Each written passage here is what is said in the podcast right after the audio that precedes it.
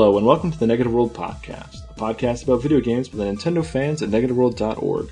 This is episode 99, and we're recording this on Saturday, January 21st, 2017.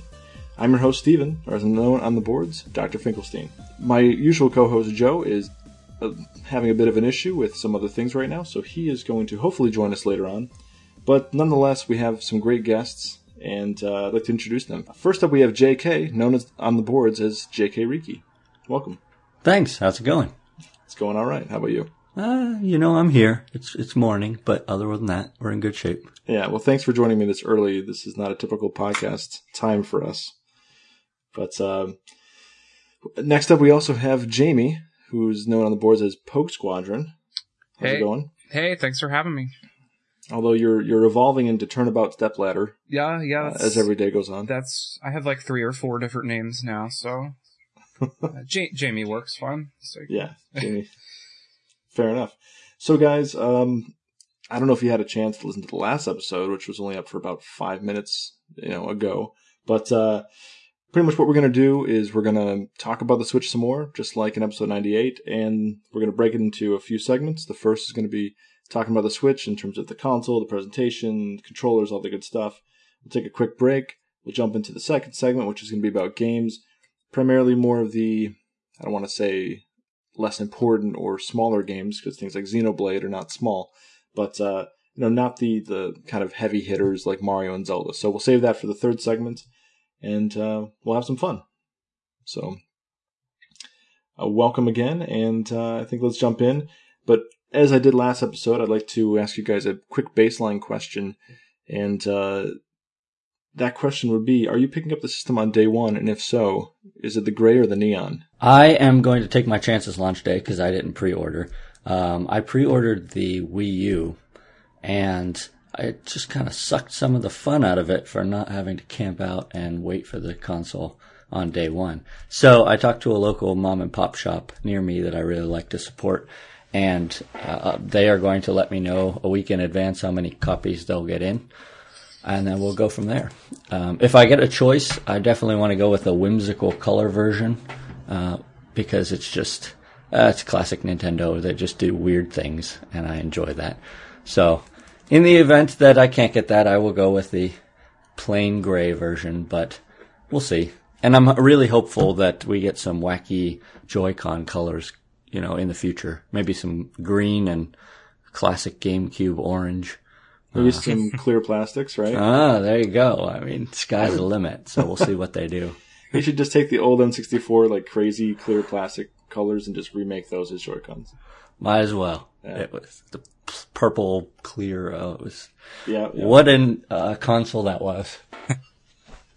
Uh, Jamie, what about yourself, man?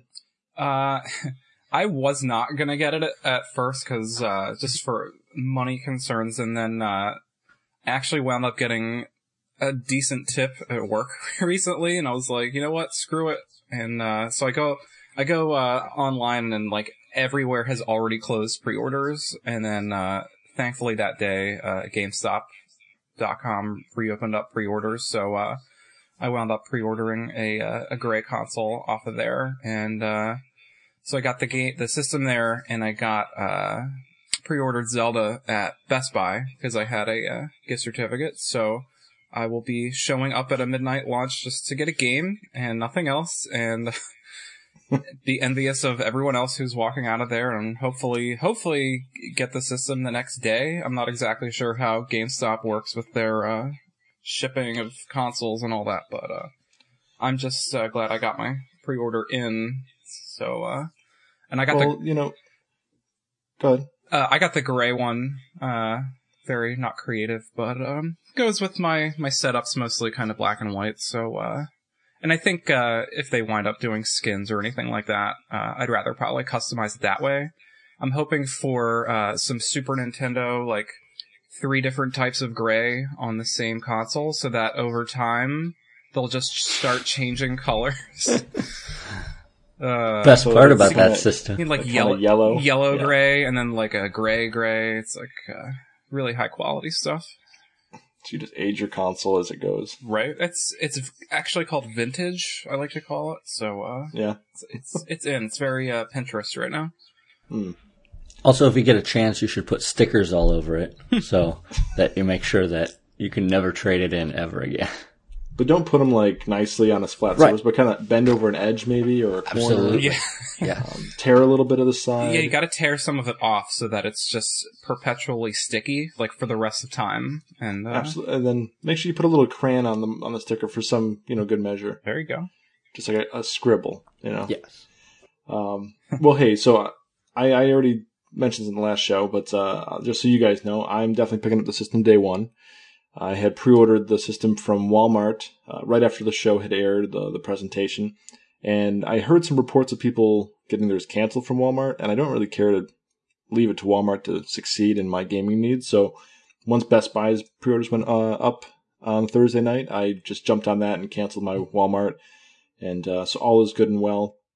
The plus side of that too is uh, the Walmart was gray only.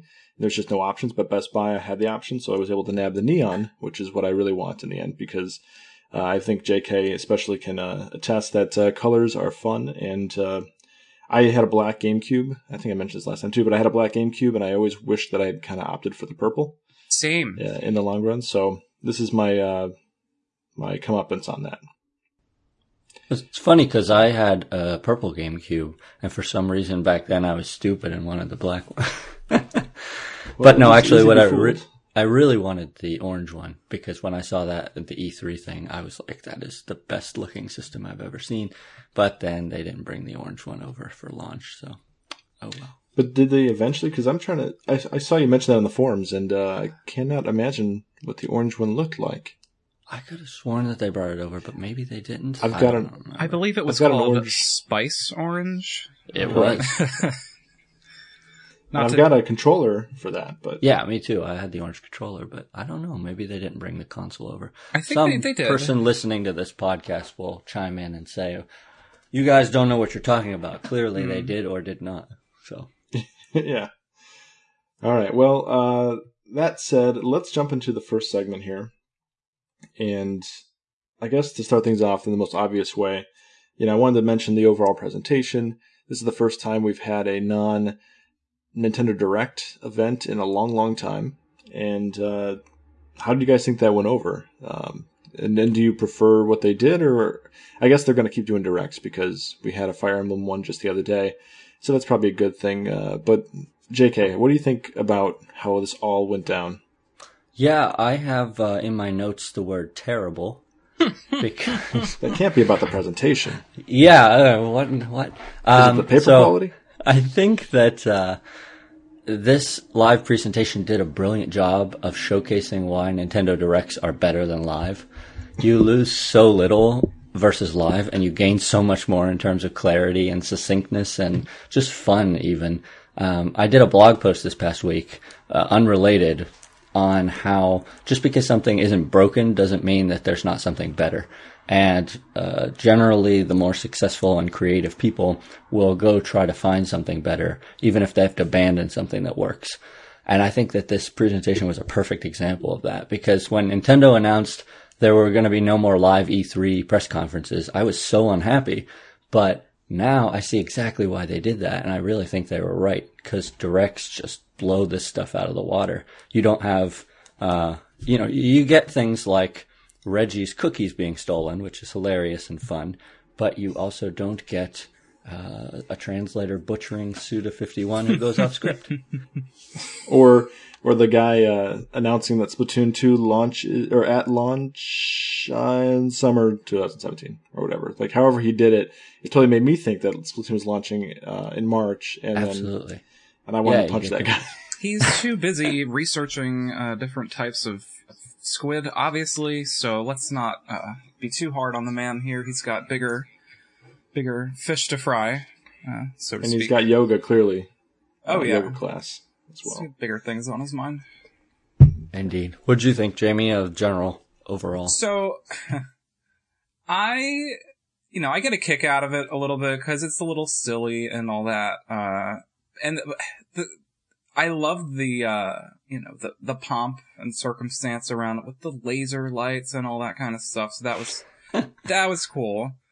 just from like, oh man, it's like it felt like yeah, they're they're taking it seriously. It's gonna be huge. And they had a they had a countdown. It was like, oh my god, like I didn't know if like Miyamoto was gonna like come down from like a, a zip line or something like that. It's gonna pop out of a birthday. It's gonna be like WWE with like you know people coming down the ramp or anything like that. But uh, I the thing I like about their live events is that usually, and maybe not for this event specifically, but like in the past, you get I feel like you get like a little more uh personality from Nintendo. Like they want to talk with us and uh, you know, you we got to see in the past we saw Iwata and we saw Reggie would come out on stage and that kind of stuff, and that was always cool from like a like a fan service kind of standpoint.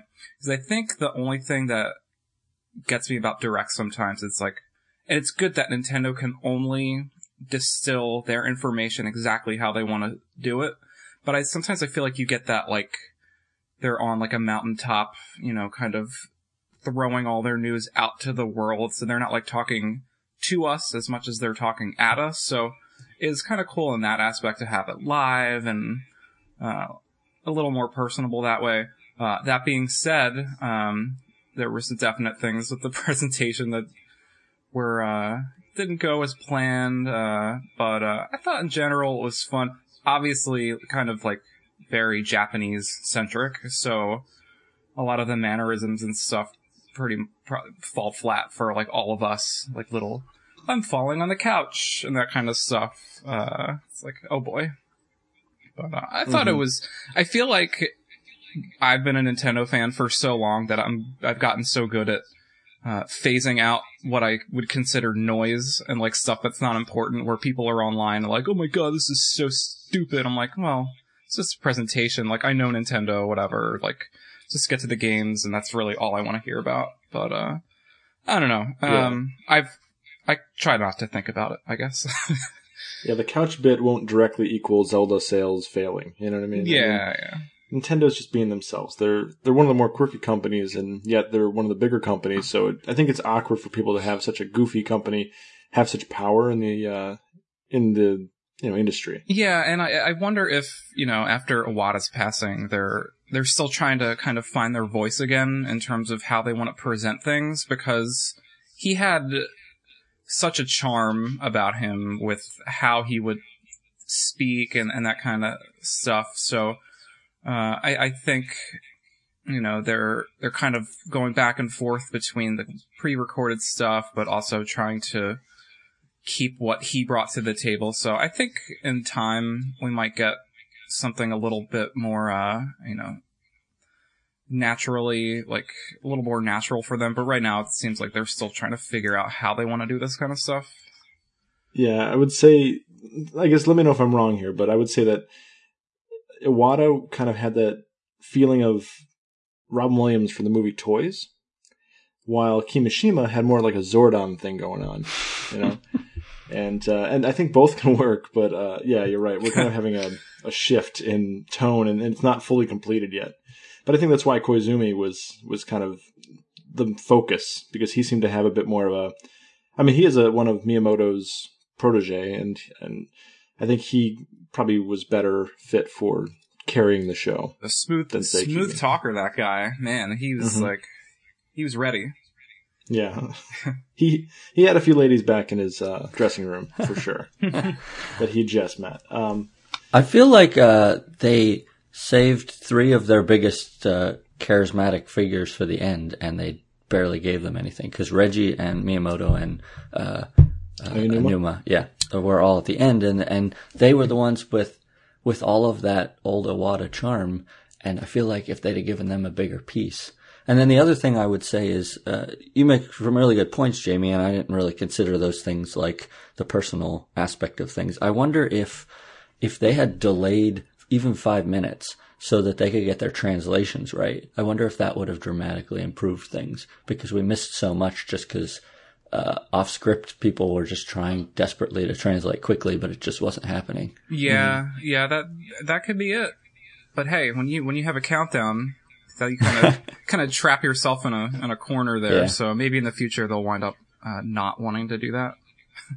Well, confiscate everybody's phones at the door who's going to be there live and then lock them in there for an extra five minutes so that you can just fix everything Yeah. and then just have a delay on the thing. I don't know. It just seems like that part to me was what really bugged me about the whole thing. Yeah, u- usually there is like a delay where, you know, in case something like that happens, and I'm sure there was a delay, but I don't know if the guy wasn't, his mic wasn't on or, or something like that, but that was, uh, it was entertaining, if, if nothing else. Was Reggie and Miyamoto? were- I mean, they were at the Nintendo World Store, or I guess the Nintendo store in the clip, but that wasn't a live clip, was it? Didn't seem like it. It Yeah, didn't. I mean- it didn't look live to me, just because there was like multiple camera angles and things like that. But um, from what I've heard from other, you know, people who were there at that event, uh, they were there that day, and Yeah. that's why I wonder if they were there that day to uh, make it more exciting for like the Western journalists and things like that, uh, because um, you know.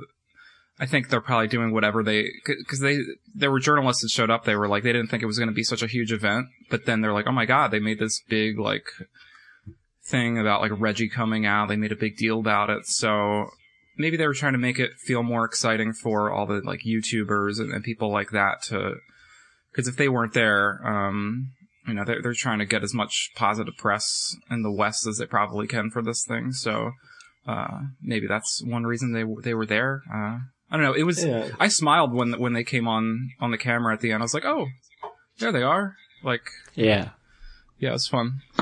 I don't know that you can look at those three together and not smile, whether they're in puppet form or otherwise. I mean, it's just, they're really.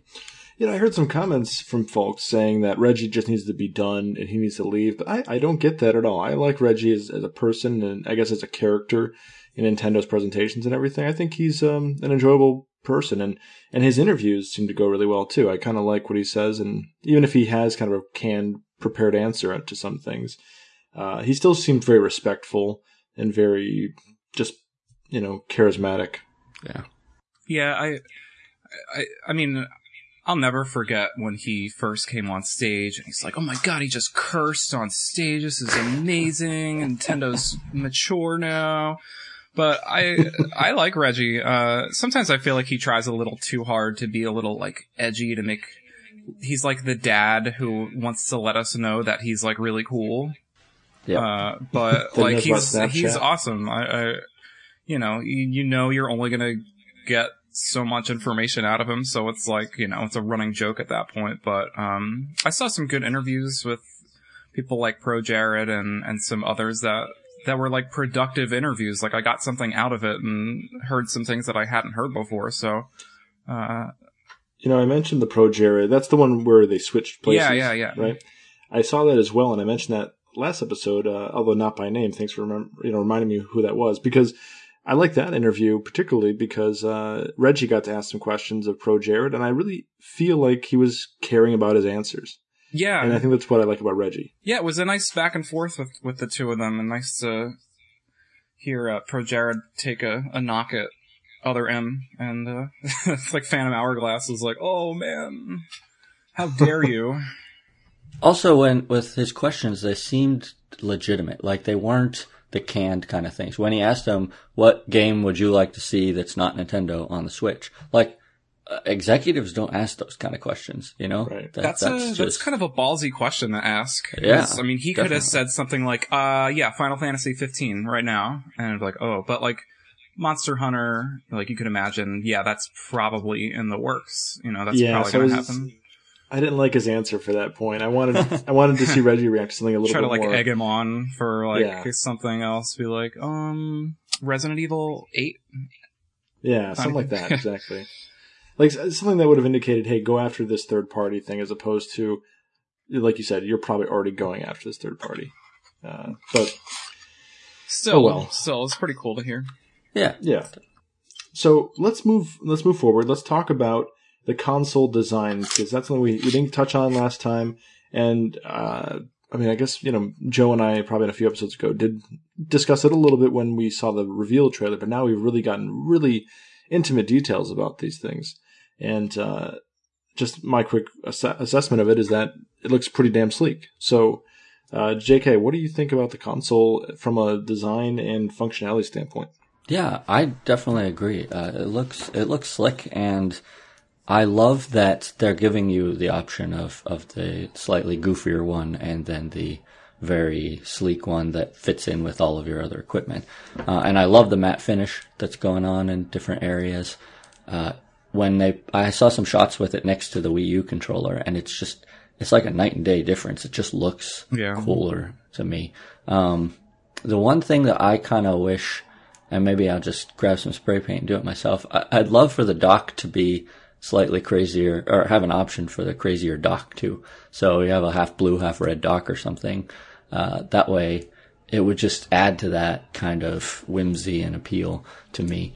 Just be careful on, on modifying your dock because I think the standalones are pretty pricey. Yeah, it's Just true. like- Yeah. It's just a.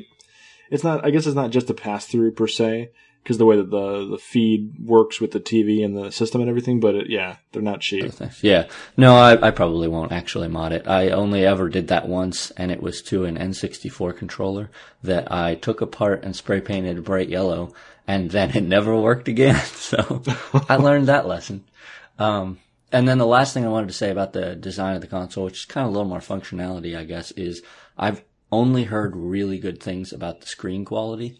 Uh, which you know we won't know until we get in our hands. But I'm really excited about that because I, I played so much of the Wii U off screen that having that quality be there is very exciting to me. and it's 720p too. I think uh, by default, so at least it's going to have you know one version of HD, and it's not like because when it, when like Zelda when it's on the TV, it's at like 900p, which is not full 1080, but uh, you know it's somewhere close. And then the Switch as a handheld is the 720. But at least it's not like a 500 or something, some awkward number. Yeah, It's good that it's going to be true HD. definitely. And when you get it to that size too, it just, I mean, I know there are people who care if a little screen is 1080 or, or higher, but I, I personally, I'm totally cool with the 720 for the smaller screen. hmm Yeah, I'm fine with it as well. Yeah. So, console design. How about you, Jamie? Uh, I, th- I I like it too. I mean, the same thing you were saying in terms of night and day, where, um, so like after the GameCube, I think they got a lot of flack for GameCube looking like a toy, and they kind of wanted to change it up. So they really, you know, copied you know that Apple mentality of going sleek and white, black with the Wii, and then the Wii U was. I mean, it was just kind of the same, but the, I think it's just the chunkiness of the gamepad and just the system design in general. I think they kind of went back to things looking a, a little more toy-like.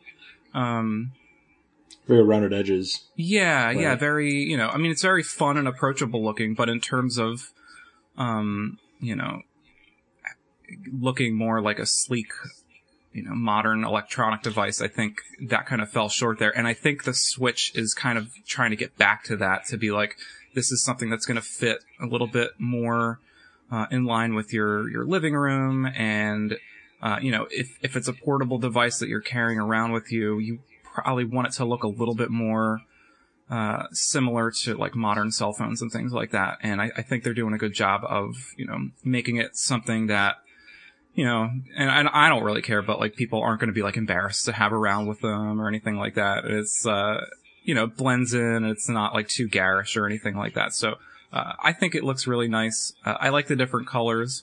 And I think it's funny, like, I think for a while Nintendo hasn't had a, a color associated with them, right? Like, Hmm. like Sony is, I guess, blue and Xbox is green. And I guess Nintendo's always been red.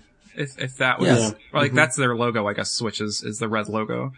Um, but, uh, and I think the, I think the cool thing is, and I've been thinking about this for a while, but in terms of like how modular the system is, we're gonna see, assuming this thing takes off, we'll see skins and different things like that. So uh, I'm, I'm excited about being able to customize the system that way because they have that stuff so much more than like when we were kids. Like now that gaming is so much more mainstream, there's like companies that are dedicated to just making skins and stickers and things for your system. So, uh, I look forward to that, um, from, you know, I ordered the gray one. So if I want to change it up down the line or, or anything like that, uh, I think that'll be cool. Um, So I think it looks sleek. Um, I think 720p. Um, I think everything we've heard looks fine. Uh, it's going to look great, and uh, I think it's also I forget what the gamepad resolution was, but um, it's probably good future proof for things like Virtual Console. Um, in terms of like the resolutions of the old systems scaling into it and things like that. So you're not going to get these hopefully like blurry Nintendo NES games and things like that. So uh, I think it should look awesome, and it's it's cool to not have to compromise the video quality that much if you're not on the TV because that's something you d- you do kind of get out of out of the Wii U right now is if you play on the gamepad system's a little blurrier you get some like more motion blur things like that because it's it is streaming from the system so um you know I'm playing Yoshi's Woolly World and I'm playing it mostly on the gamepad and it looks As did I. it looks great. Like it looks great, but it looks way way better on the TV than it does on the gamepad. So when I'm playing on the gamepad, I'm always like, eh, you know, I wish it looked as good as it did on the TV. And now I think they're getting closer to like, yeah, we don't have to compromise the visual quality uh, on the gamepad or the the handheld mode. Yeah, the gamepad, I just looked it up. The gamepad has a resolution of 854 by 480. Okay.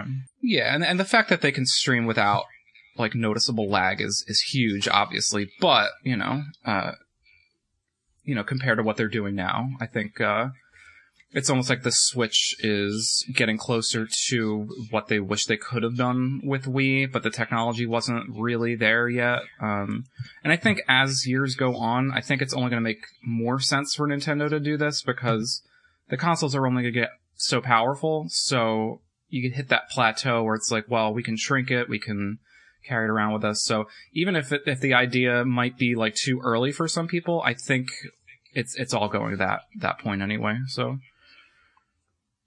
Well, uh, there's nothing for me to, to really add from what you guys said. Uh, and I kind of I have the itching to, to transition because of something that Jamie said. But uh, as far as the console design, I think this is something that I am actually most hyped about. Though one of the it's one of my biggest features because uh, I, I I do agree with you that it's an evolution of what the Wii U was intended to be, and it does look so damn good and the functionality of the whole thing, the way that everything fits, and it's not like uh, the Joy Cons just sit kind of awkwardly on the sides. It really it, it's designed around the Joy Cons just as much as it is by itself, and um, I think it'll be something that will be really nice for you know random promotion when people are playing these outside in the world and everyone's saying, "Well, what the heck's that? That's very cool. It looks it looks very nice." Uh, but overall, I also like the sleekness of just this little dock being near the TV or where whatever your setup is, and you just kind of drop it in. Uh, it's not um, even the Wii U, which is a small system compared to say the Xbox 360 or the Xbox One or the PlayStation systems, but it still is bulkier than even this is. So, uh, big fan of the console design personally. Um, I guess not to skip over the play modes per the the outline, but uh, the point that you made, Jamie, about this console being maybe a bit more what the Wii U was intended to be, that's exactly what I feel about the Joy Cons and what they're always wanted for Wii, uh, the the Wiimotes and the Wii Motion Plus. This is the natural evolution of that, and I'm actually really happy to see that they doubled down on motion controls. And uh, I think I think now they might use them a little more subtly. Um, not that one two switch is subtle, but I, I feel like you know they're not going to just shoehorn every game to have motion controls. Now that they have all these great different ways you can play, I think they're going to let developers naturally choose what makes the most sense. And I think that tied with the technology is actually a really good thing for Nintendo fans. Yeah, uh, I I wanted to comment on that. Like, and this is where I think you see a lot of, you know, traditional like core gamers. They get upset that uh, I, you know, this stuff is inflating the cost of the system, and I'm not interested in it, and blah blah blah. But I think what the DS was at, at the beginnings, like the touch screen and all these other features, and um, if you look at the 3DS, even more features. At at some point, the system kind of just becomes a Swiss Army knife, and the system doesn't really become about one or two features. But developers have all these different tools to play with, where it's like, well, no, it's not a motion system, but that's just another aspect of it, so that if we want to use it, we can. Um, and then you'll get features that get used more often than others, and you'll get um, some that like become really big standouts, but um, you'll still get games here and there that use everything. So that's exactly why I think the trailer in October was not having a focus on you know on on the motion controls or the touchpad. You know, we didn't know until pretty much last week that there was even touch capability. We we thought there would be, but they they dumbed those or not dumbed those down, but they kind of pushed those features aside to just show really what the system is, and then you know just like developers will you know choose pick and choose when you want to do stuff. It was more about the functionality and, and the the way you can travel with it, I think, than than anything else.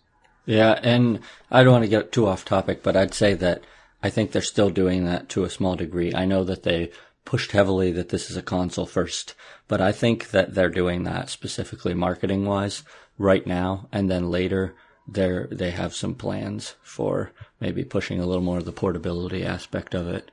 I, I really think that like the touchscreen that they didn't bother talking about at first, I don't think that we've heard everything that they kind of have in the in the wings. I I totally agree. Um, and when we talk about different kinds of, of play modes and and the Joy Cons and just everything that's built into it, this whole system is so modular, and I think what it's giving Nintendo is what they've always wanted with their handhelds is the ability to potentially iterate on their hardware because that's like a huge driving force of you know, their handheld market is every couple years. You refresh their handheld, smaller, sleeker, better screen, things like that. There's so many different aspects of it that people are always like, yeah, I wish this was a little bit better. And they can do that with Switch now.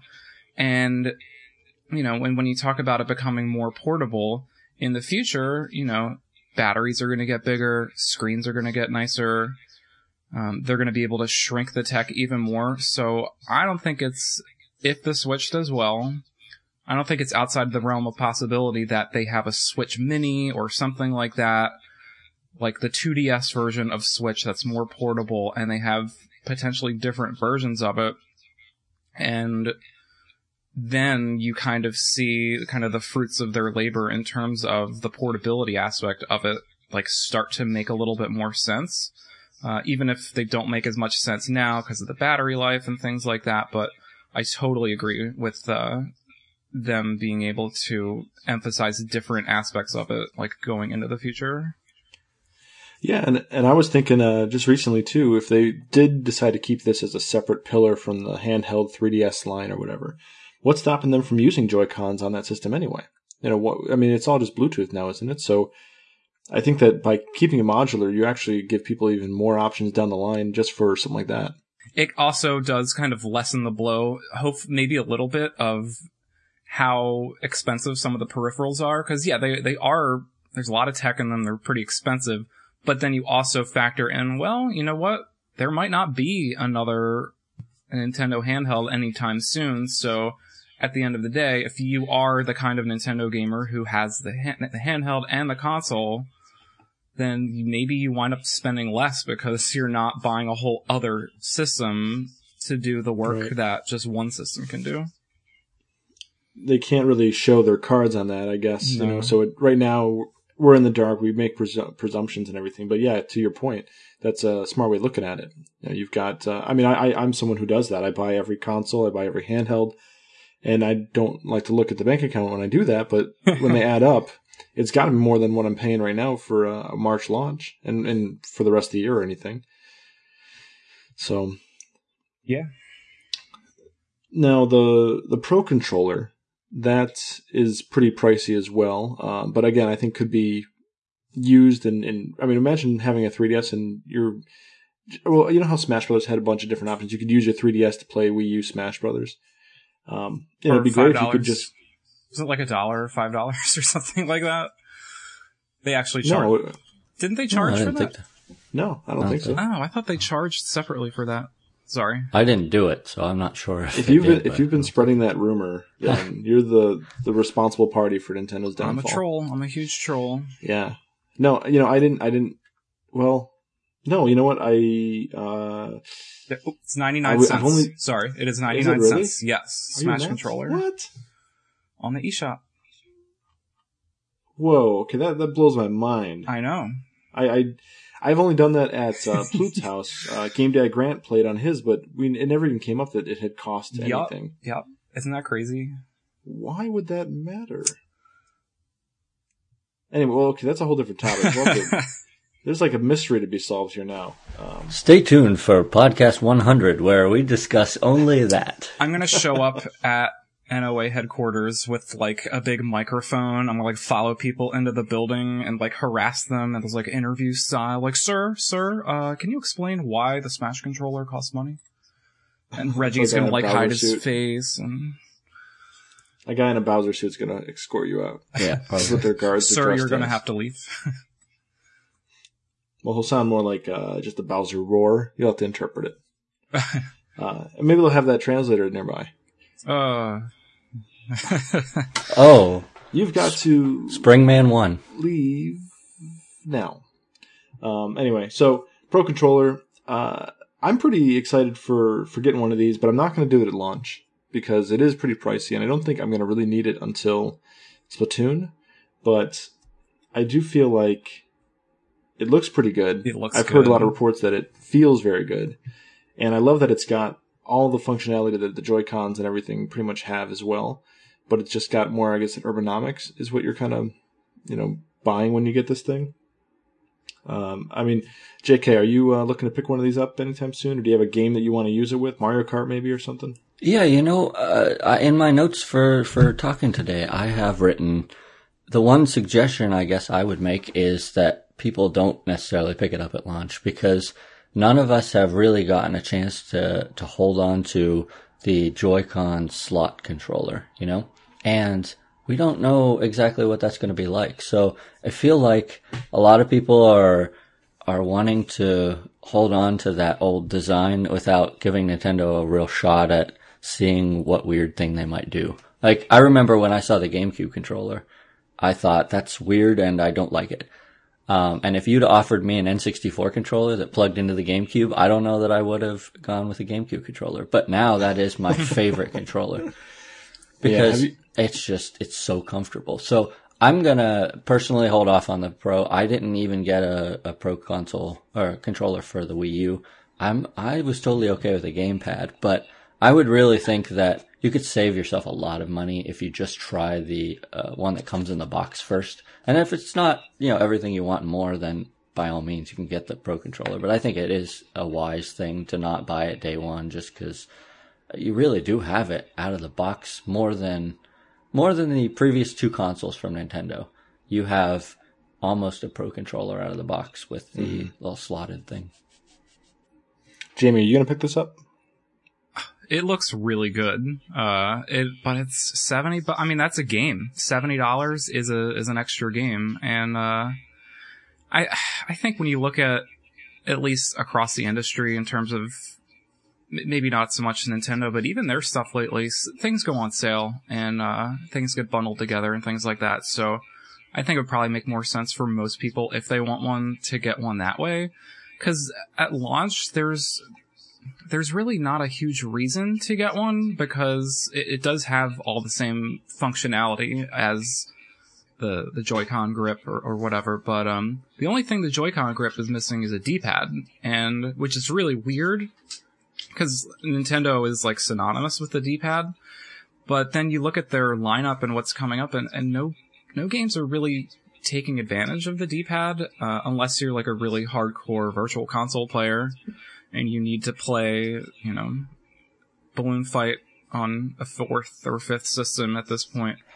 Um, but like, yeah, if you really, really need that D-pad for like Sonic Mania or something like that, then yeah, you might want to get one, but it doesn't look like you really need it yet. Um, but like you said, for something like Splatoon, um, you know, that might be better just to, to have something more comfortable, but, um, it does look comfortable enough to hold the Joy-Con separately. By the way, not a huge fan of the word Joy-Con being the plural of Joy-Con.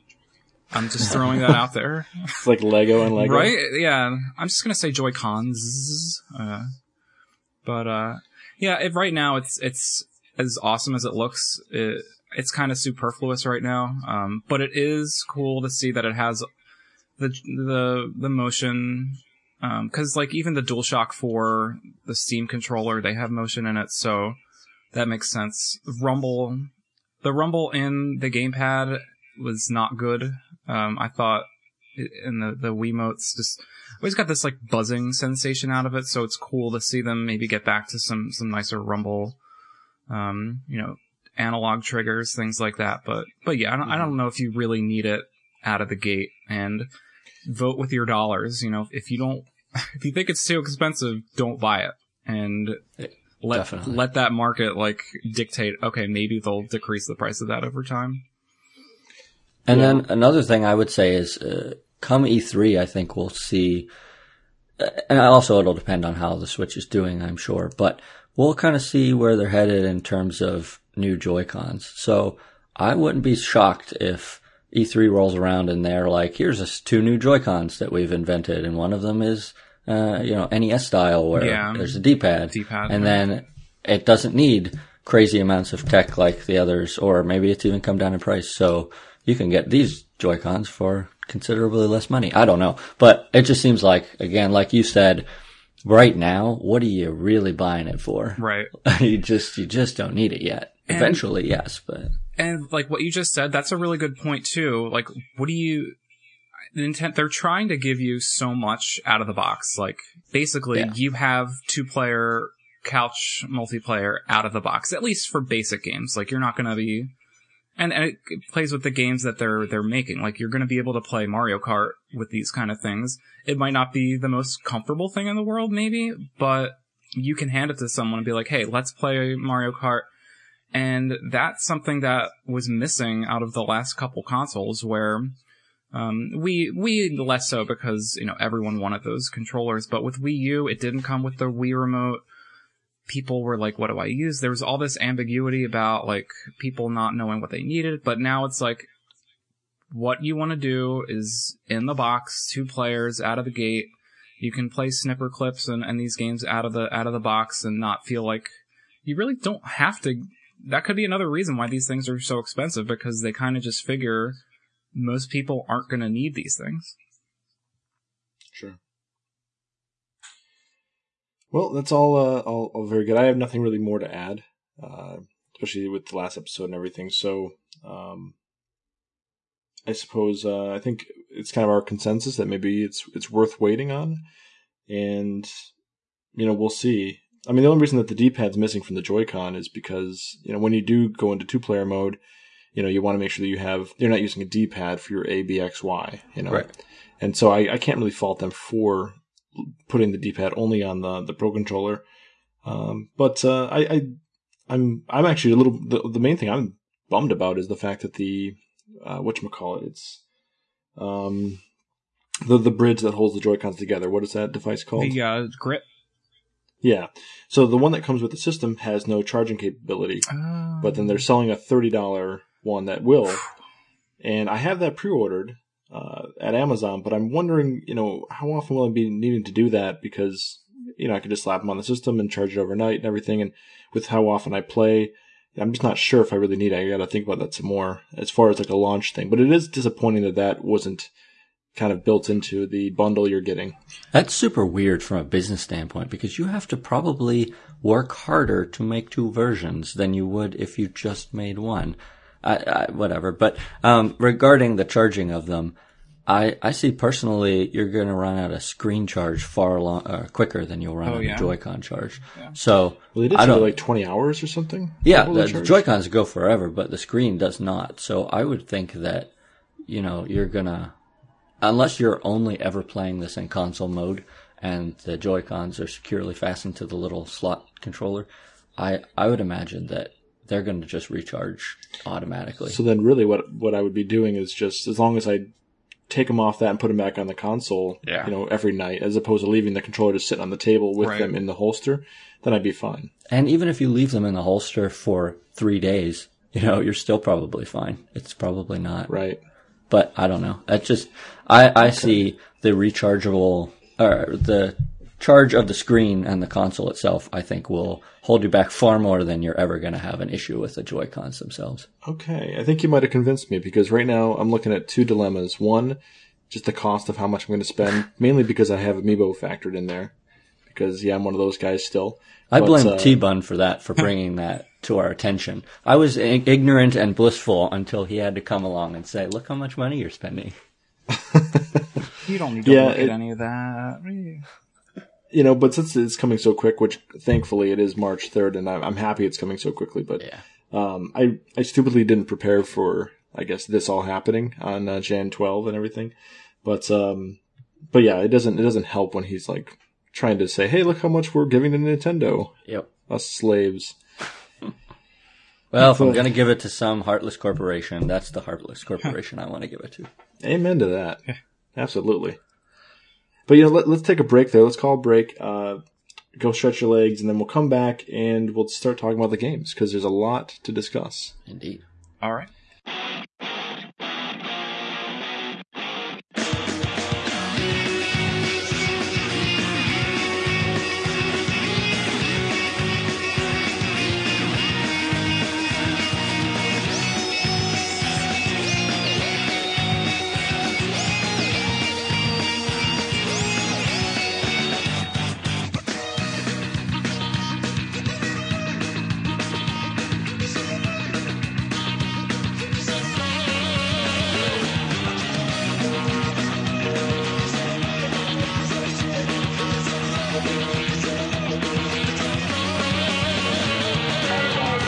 Welcome back, and uh, we're going to start our first of two game segments. I guess that kind of is appropriate considering the first game we'll talk about is the One-Two Switch, which is you know some are saying is Nintendo's Nintendo Land for the Switch or Nintendo's Wii Sports for the Switch, and uh, I mean I can't speak too much on it because I haven't played it, but it definitely looks to be something like that. it's something is all we can say. Uh, essentially, you know, for those who are living under a rock, the one two switch game is a game that allows people to play with each other, f- focusing on each other, using the Joy Cons to do things, and not really focusing so much on the screen, which is a really cool, actually, I think, concept because Nintendo's constantly trying to make us pay attention to each other, even though they're going to the mobile market and they want us to look at our phones. But regardless, it's it's a game where you're milking cows, you're the cows are milking you. I think I don't know. Uh, but what do you guys think of this? Because it was kind of a, it was a big surprise. I think I don't think anyone expected something like this to be coming because we didn't really know the controller's functionality anyway.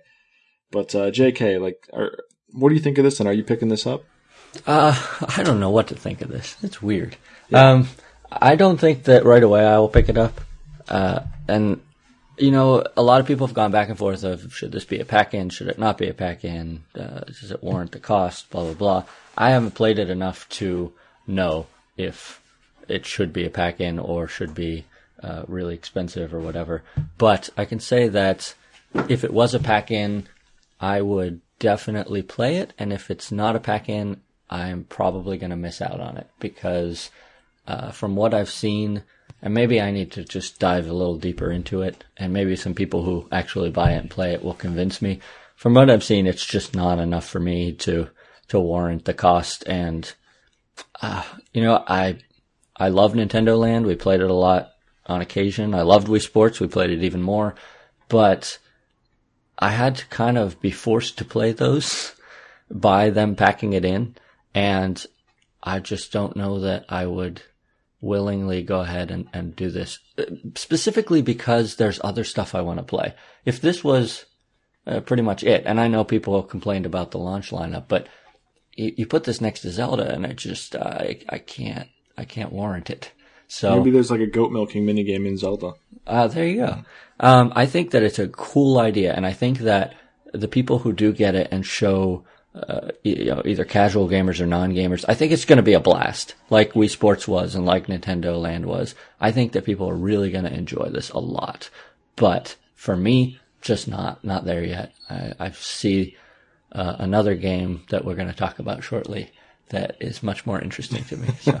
Now, uh, not to get into that, but did I did I give you the light on that? Did you know about that before I mentioned it? Which?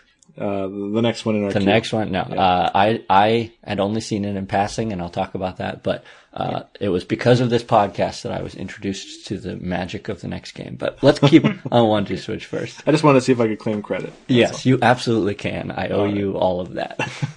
All right. Oh, so so Jamie, what about one two switch though for you? I mean, are, is your brain still melted from it all? Oh, it's melted. Um, yeah, it's. I I feel like I think it looks fun. Uh, I feel like I wish that um it had a little bit more of that like Nintendo flavor because I, I feel like when we first saw it, I was like, is this going to be WarioWare or something like that, where it's something more in the vein of like that art style or like Rhythm Heaven and be like really that distinct like Japanese zany kind of thing, but it's actually different. You're actually getting like full motion video of real people performing these in different costumes and things like that. And that's fun. Not exactly what I was expecting, but um it's uh I'm not going to get it. You know, if it was cheaper, I think it's maybe $50 for that game or something Yep. like that. I, Mm-hmm. that's a bit much for me. Like if it was 20, I'd probably get it. Um, cause I think it turns into that kind of game that's more like, like categories or something that you keep around for parties and things like that, that maybe you're not, even not playing like Nintendo Land where maybe you're going through the mini games and stuff like that, but you're, you know, you're just getting it out as the situation kind of needs it. You're not going to be like milking cows by yourself or something like that. No, what? I, nobody does that. No, get, get out of here.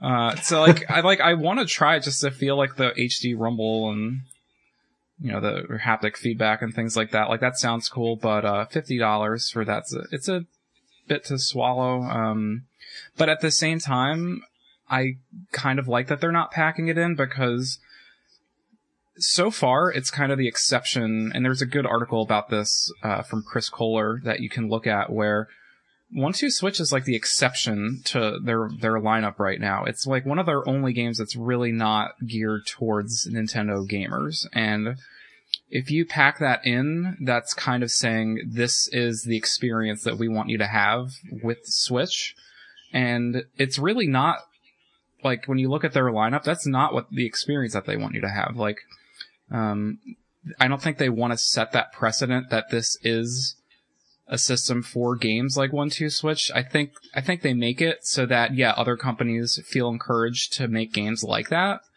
Um, but I think that's gonna wind up being like the exception more than the rule.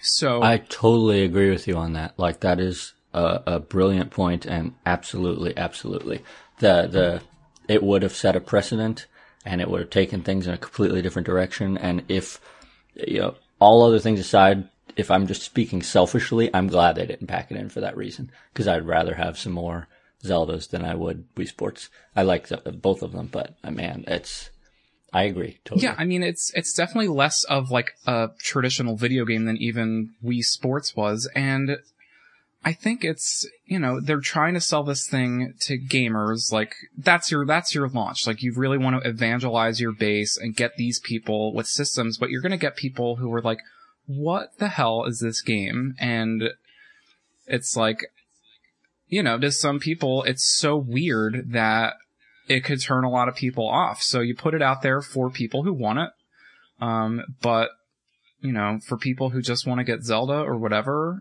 you know, the rest of their lineup is very much like retro games, retro styled games with more just Nintendo fan service kind of stuff coming down the line. And that's like really what they're trying to hit harder, it looks like.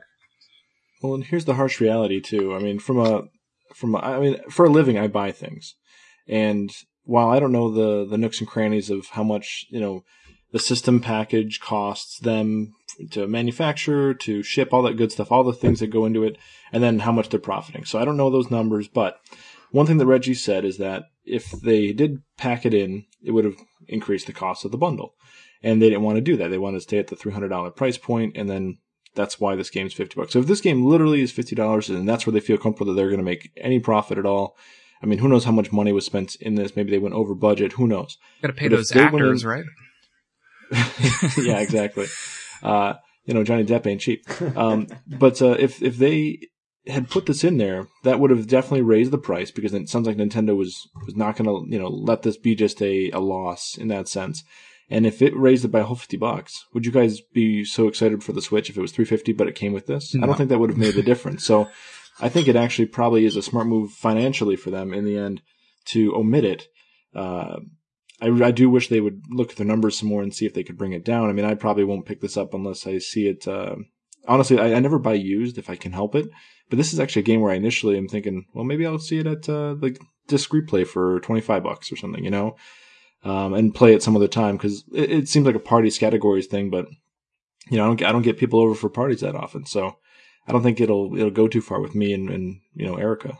Hmm. so I have a feeling this will be uh, quickly on the uh, my Nintendo.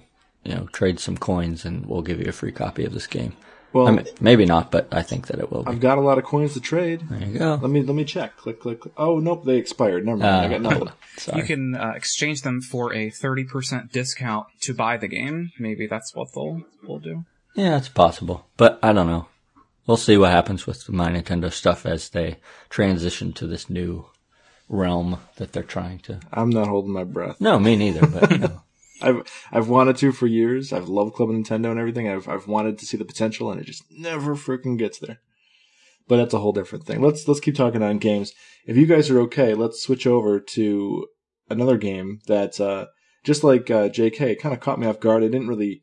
I mean, I kind of I think there's a screenshot or two or a quick two second snippet in uh, in the video in the presentation, but Snipperclips and and this is a twenty dollar game. Now that's the price point that's attractive, and the game actually looks to be pretty damn fun as a party game as well. Yeah, indeed. So uh, for those who don't know, Snipperclips is more or less a uh, puzzle game, but it's a co-op puzzle game, and you have two characters that are rectangles with a rounded edge on each side, and you can rotate their bodies, and they've got goofy faces, and it's all very cut out, obviously, and uh, and you actually use each other to make to cut out yourselves to make more shapes that are maybe unique, and it's a physics puzzler. So, uh, for example, a basketball falls from the ceiling. You got to find a way to make your your buddy a cup that can carry the basketball and throw it in the net. But you may need to actually have that guy uh, cut your other friend, or I guess yourself, into a form that can actually push the button to get the ball to drop in the first place. So it's uh, it seems very involved. The only thing holding me back, and, and not to jump ahead you guys as far as opinions here, but uh, the only thing holding me back from this after I've watched the treehouse and stuff is just how much content will there be? If there's 20 levels, eh, that's not good enough. But if there's like 50 plus, I mean, that could be uh, a good meaty experience for only $20. Yeah, absolutely. Um, I personally have very high hopes regarding the content level because I didn't the first two, three levels they showed off. When they got to the basketball level, which full disclosure is where I stopped watching the video because I instantly knew I was buying this game and I didn't want anything else spoiled. Right. But just the fact that they went off in a direction I never would have expected with this whole, okay, now we're going to add some physics puzzles. I think that that indicates that there's going to be a lot in there. Uh, will it? I don't know. We will find out. But, uh, what I would say is, if you are listening to this podcast and you have not watched the Treehouse on Snipperclips, please pause this podcast and go watch the Treehouse on Snipperclips. Yeah, whoa, whoa, whoa, whoa, whoa. Okay, all right, yeah. all right. Don't advise that. All right. No. Uh, Afterwards, you know then. for it. The podcast will be here. Go do it. You watch Indeed. it while but, uh, you listen to the podcast. Yeah, you could do that.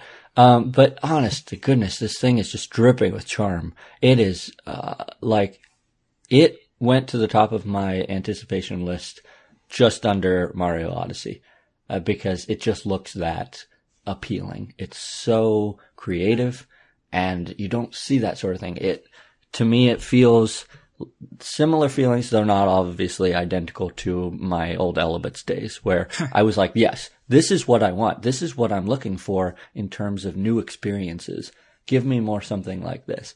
And so I can't wait for it. And I, every day I'm checking online to see what day is this coming out, Nintendo? I know it's not launch, but it's supposed to be March can I expect it, you know, a week later or do I have to wait until the end of the month? And if it was a launch game, I would just buy it uh, by itself and that would be my launch hmm. uh, Switch game because that is how excited I am for this. It looks incredible. Well, that is some glowing praise. I mean, that, that's exciting. It makes me more excited. Jamie, do you have any thoughts on uh, Snipperclips? I'm really excited for this because it was again, it was I thought it was one of those things too where they it was one of the first things I think they started doing on the Treehouse. And I was like, what is this game? And I'm seeing now that uh, there's different modes, so you can actually have two to four player uh, Yeah. puzzles, which is kind of weird because I, I don't know how you you'll really be able to how uh what's the word I'm looking for um how won't often kill is each other? well how often is that going to be able to happen right because the system Oh. comes with two controllers right and that's another thing with this game it's another co-op game that they know that they can make and not have to worry about people not having controllers and things like that so you're kind of already seeing that they're more confident making these little couch co-op games uh, because everyone's going to have two controllers out of the gate, and that's not something you really saw before. Uh, so that's really cool, and um, I don't know if it's going to be online. I, I assume it's not. I feel like it's like that kind of game Nintendo usually doesn't put online, but you know, may- maybe they'll have online. Uh, but it looks fun, and um, I can't wait to get in fights over it and uh, solve puzzles together. The downside of being online, you can't strangle the person next to you. And I think a big part of this game is going to be strangling the person next to you. Yeah.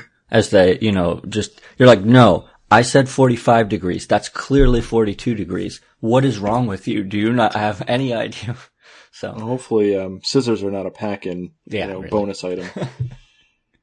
uh, the treehouse really was what sold me. I mean, I, I saw the again. There's a couple small snippets of it in the trailer, I think, or in the presentation.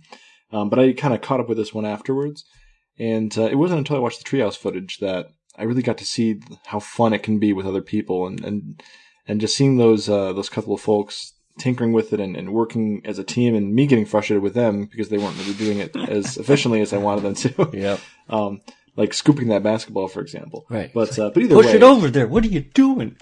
but uh, you know, I love I love the the term that uh, Jamie just said, the couch co-op, and I can see this being exactly how I use it, and uh, and I'm so excited to just turn on the switch on day one, hand the the right Joy-Con over to Erica, and just sit down with this. Well, not day one, I guess, because we don't know when it comes out, but you know what I mean. Yeah. On release date, and just tinker with it, and um, and and and the other thing that the Treehouse really brought out that you don't really get from the screenshots because it almost looks kind of gaudy and Yeah. kind of ugly in some Yeah. respects. But when you see it in motion and you see the facial expressions that just come out of nowhere, they have this personality that is just bonkers. Uh, these characters, and so I think that's one of the more fun things about it. And we were watching the the Treehouse actually together, me and Erica, and we were we were literally laughing out loud at, at it all, you know. And that's just a video of other people watching it or playing it. So Yeah. And I have a good vibe about it. Uh, in addition to the just funny expressions, the animations on like how they move and stuff, it's just hilarious. Like they'll they'll do some sort of creepy walk across the stage. Why? There's no reason for that, but it's it's amazing. It's like, like shifty eyes. yeah, it's great. It's it's so oh, it's just great. It looks really cool and it's one of those things that is decidedly Nintendo. You know, you look at it and you can't help but smile because it's like this is goofy, but I'm okay with it being goofy. I don't need it to be dark and gritty. It's just hilarious. So I'm really looking forward to that. Right are you specifically saying how you've seen snippets on purpose for Snipperclips? But I just thought that was I can't help but say, yeah, I was All trying to think of a synonym, but I just couldn't pull All one out. Snippets it, are just fits very well. Uh, I was, just, yeah. Anyway, I'm going to stop myself before I make bad puns. All right. Um, but uh, yeah, any anything else on Snipperclips, guys? Just again, if you have Uh, not seen that video, go watch it. And it, it is another game where, you know, if you're excited at all about any of the haptic feedback kind of stuff, I'm kind of excited to just hold the Joy-Con to see how it feels when you make the cuts, because it's supposed to kind of rumble in such a way that it kind of feels like, I mean, obviously it's not going to feel like you're holding a pair of scissors or something, but, um, I'm, They're bleeding. it's so real. Uh, but like just maybe like the the way it might gradually kind of rumble from one side of, of the controller to the other. Uh, it sounds Right. like it's just like another cool little thing about not like a game breaking kind of thing, but it's just a kind of another little cool thing that I'd I'd like to try about it. Well, that is exactly what Nintendo needs to be doing with the HD Rumble if they can succeed here, because we don't need it to, you know, to try overly hard to make us think that we're, you know, in like a Call of Duty game that we're really in the war torn world. You know, I mean, just just those nuances are what's going to make us. That's what's going to pull us into the game. and if even Snipperclips can succeed in that, that's pretty exciting. So hopefully you're, you're right, and just you know having that sense that that tactical feedback uh, of even just clipping these characters, um, that'll be I think more important than you know rumbling for rumble's sake. Definitely. Yeah. So let's go. Uh, let's go to another game that honestly should not be as controversial as it is, but um, but it's incredibly controversial for uh, for any uh, Wii U owners, pretty much, um, and many Nintendo fans. But uh, Mario Kart 8 Deluxe was finally unveiled, and that was a game that was not really um, a surprise, and we we we didn't know what it was called or anything, but there was a lot of news about it before it even was revealed. But it's definitely so far shaping up to be less than expected, and yet cost more than expected. So uh, let's start with J.K. What do you? I mean, first of all, you know, let me ask you this: uh, when when you speak about the game, let us know if you if you own the original on the Wii U, uh, if you bought the DLC, and how much you play with it, and then you know that'll help give some context for this uh, discussion. Okay. Well, I definitely bought the original because I love me some Mario Kart, and I got the DLC when it was uh, the pre-release. You can buy all of it at once, kind of thing. Which, by the way, I will never do again because I have not even played half of the DLC. Oh, wow. For some It's so reason, good. I just got yeah. It I, it it certainly appealed to me when I bought the stupid thing, but like I just got caught up with other things and you know life and other games and uh, shameless plug for Paper Mario Color Switch. You should go play it. But Color I just, Switch, uh, that's I'm a sorry. Freudian Yeah, slip. there you go. Color Splash. That's gonna be the uh, I smell the a sequel. remastered remastered Yeah. version. where you can feel Color the only switch. the only thing they add is the HD rumble for when you do the cutouts. You can feel the, hammer. paint filling up the the the, hammer. controllers. Eh, That's kind of cool. But anyway, uh, so yeah, I, I own Mario Kart 8 and the DLC, so this is not for me. And I think that that's the one thing that kind of confuses me a little bit. Not even confuses, I get why, but it bugs me because the people who are complaining about, oh, this is the same thing and blah, blah, blah. This isn't for you, okay? This is for the people who missed out on the Wii U, and there were a lot of us, or, or them, who missed out on that. And this is amazing for them because they're going to get to play one of the best Mario Karts, I think, um, that they've released to date. Uh, and they'll have all this really cool extra bits and they'll have two switchable, um, item blocks that you can, you can have a little more customization there. So for me, I think that I don't, I don't see any problem with this whatsoever as long as this doesn't become the trend. And given what we've seen so far from Nintendo, this isn't the trend. I mean, it is, you know, if Splatoon was Splatoon Deluxe instead of Splatoon 2, I would say, okay, there's a problem here. We need to, we need to put our feet down. But this just looks like a really cool, uh, you know, bonus me- to, yeah. let me stand up for the the people in my camp a little Okay. bit. Uh, Just as a counterpoint, I understand what you're saying about it's not for people like myself who uh, bought Mario Kart 8 at launch. I bought the DLC at pre-order. I've played the hell out of everything, and I love the the game dearly. It's one of the best things that it's probably my favorite Mario Kart of all uh, of all of them.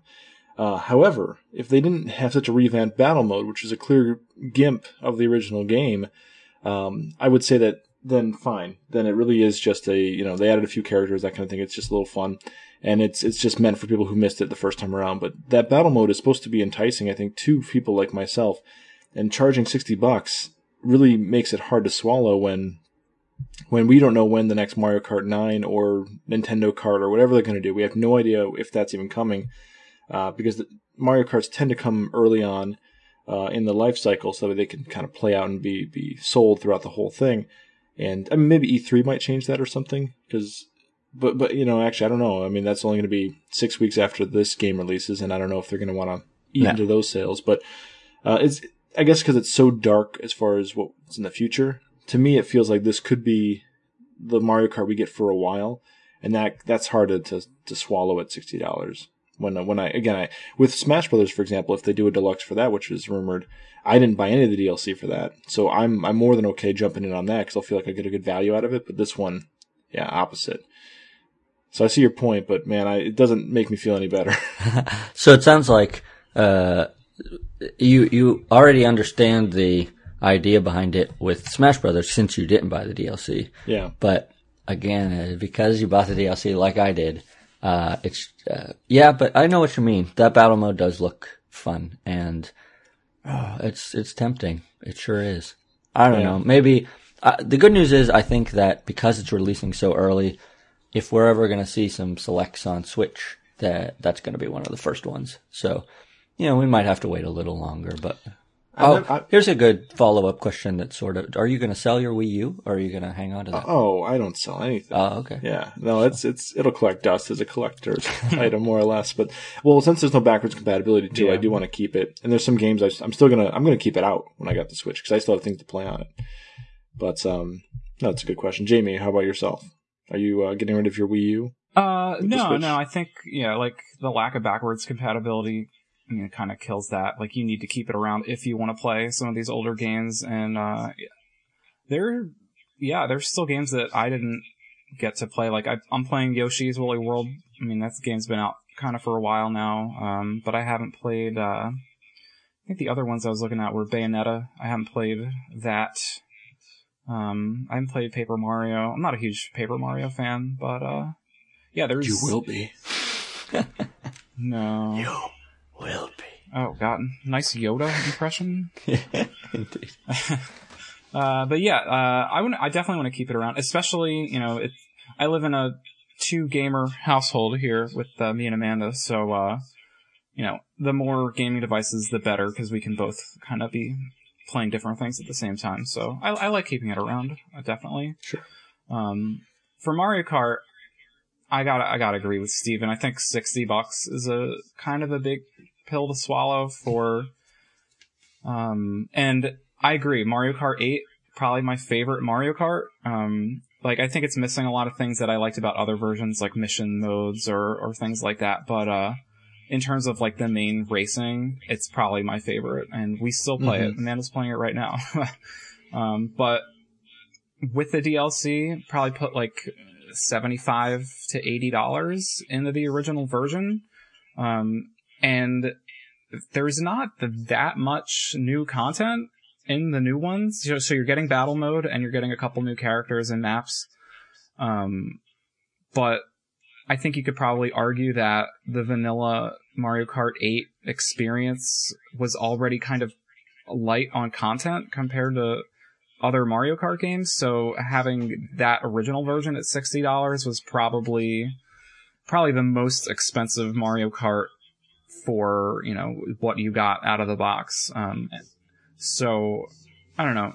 I I spent 75 to 80 on on all of that first game. So um, what I'd I really hope they do is like if you got the game digitally, maybe they throw like a little discount your way because you know making that game doesn't cost Nintendo as much as making you know a full on sequel. So uh, I mean you've already seen precedent for like um, you look at like Wind Waker HD or something like that where they've uh, priced it a little more aggressively because it's a remake or a remaster, and, and that's an older game. But uh, I, I think there's, I think it's for for people who haven't played it, you know, totally worth that much money, and and you can get games on sale at Best Buy and and things like that, Amazon. But uh, yeah, if if I could get a discount for that game digitally, I'd totally jump on it because you know, it's that battle mode does look really tempting.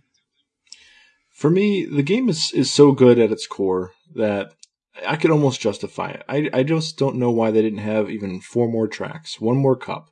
Because I think if you included, like, say, a Splatoon style level, um, it- you know, just like they did with like a Zelda for the DLC and stuff like that, if, if they had just done a little bit more, I could justify this in the in the sense that hey, I'll have it on the go, which is a real plus, Mhm. and that's worth some money. Um, it is an awesome game regardless, and if I'm going to have my Switch as my primary console, uh, you know, I'm not going to necessarily have my Wii U out to play Mario Kart anymore.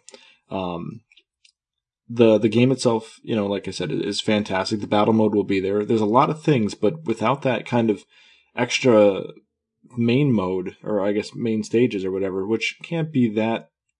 I mean, I'm not saying that they're easy to develop, but they they seem to really, you know, masterfully made the DLC tracks. So if if they couldn't pull that together, I just feel like either either they're just botching up uh, what this could mean for all the people who bought it beforehand, or perhaps there's something like like I kind of alluded to. Maybe there's something coming down the line, and they're saving this for that. Like the fact that you wouldn't have a Splatoon, you'd have the Splatoon characters because they're popular, but you wouldn't have a Splatoon track.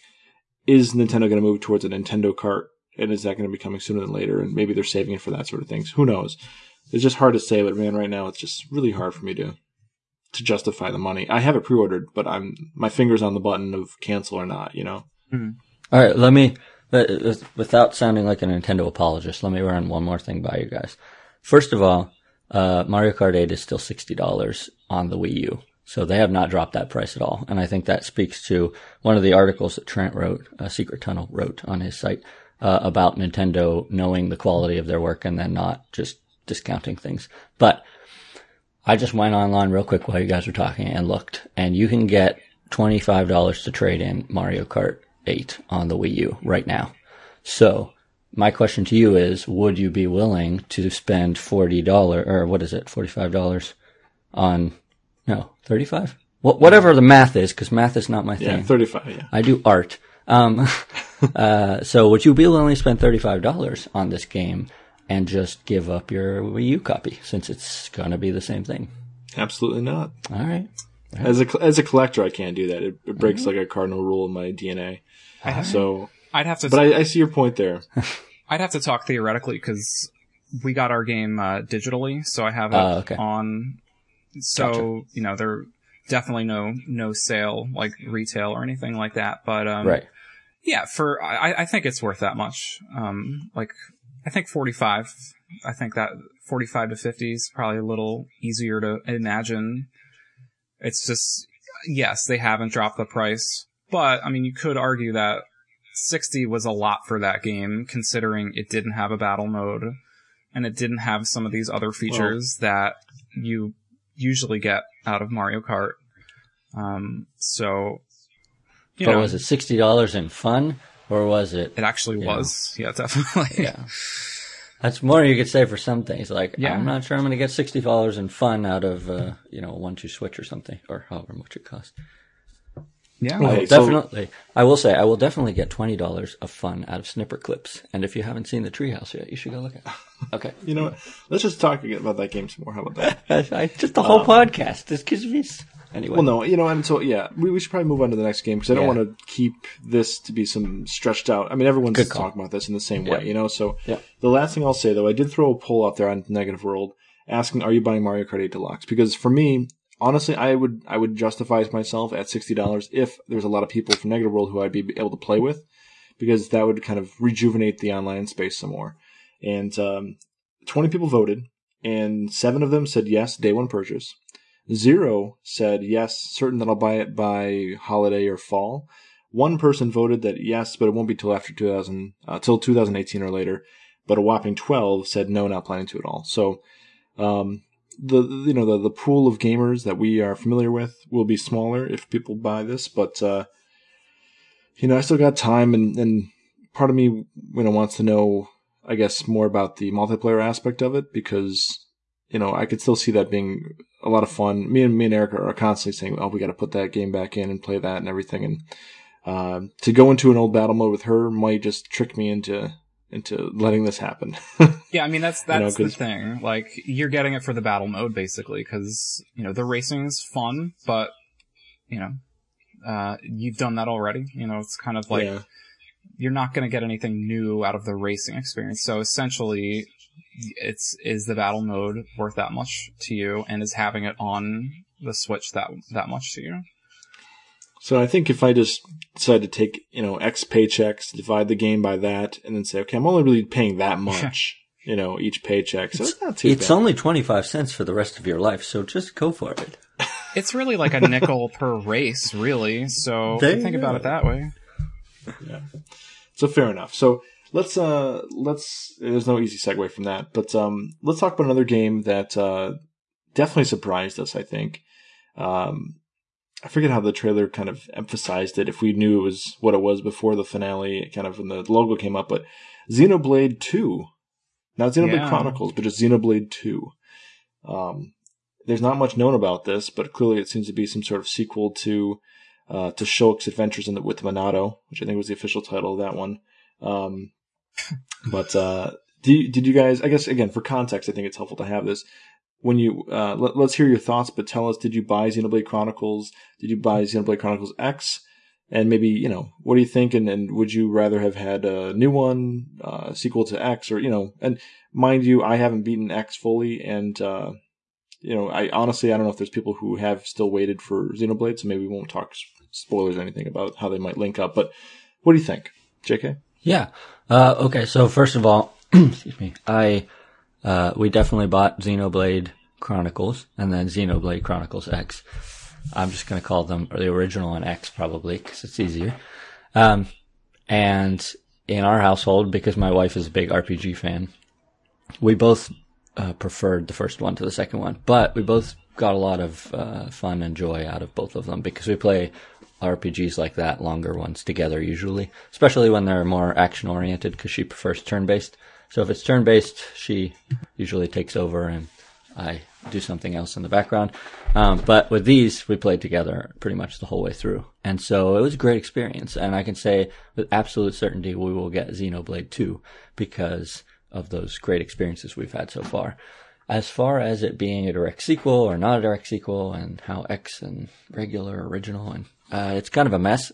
I wish they had either continued a separate thing off of Xenoblade or just not use two. That just makes things hard.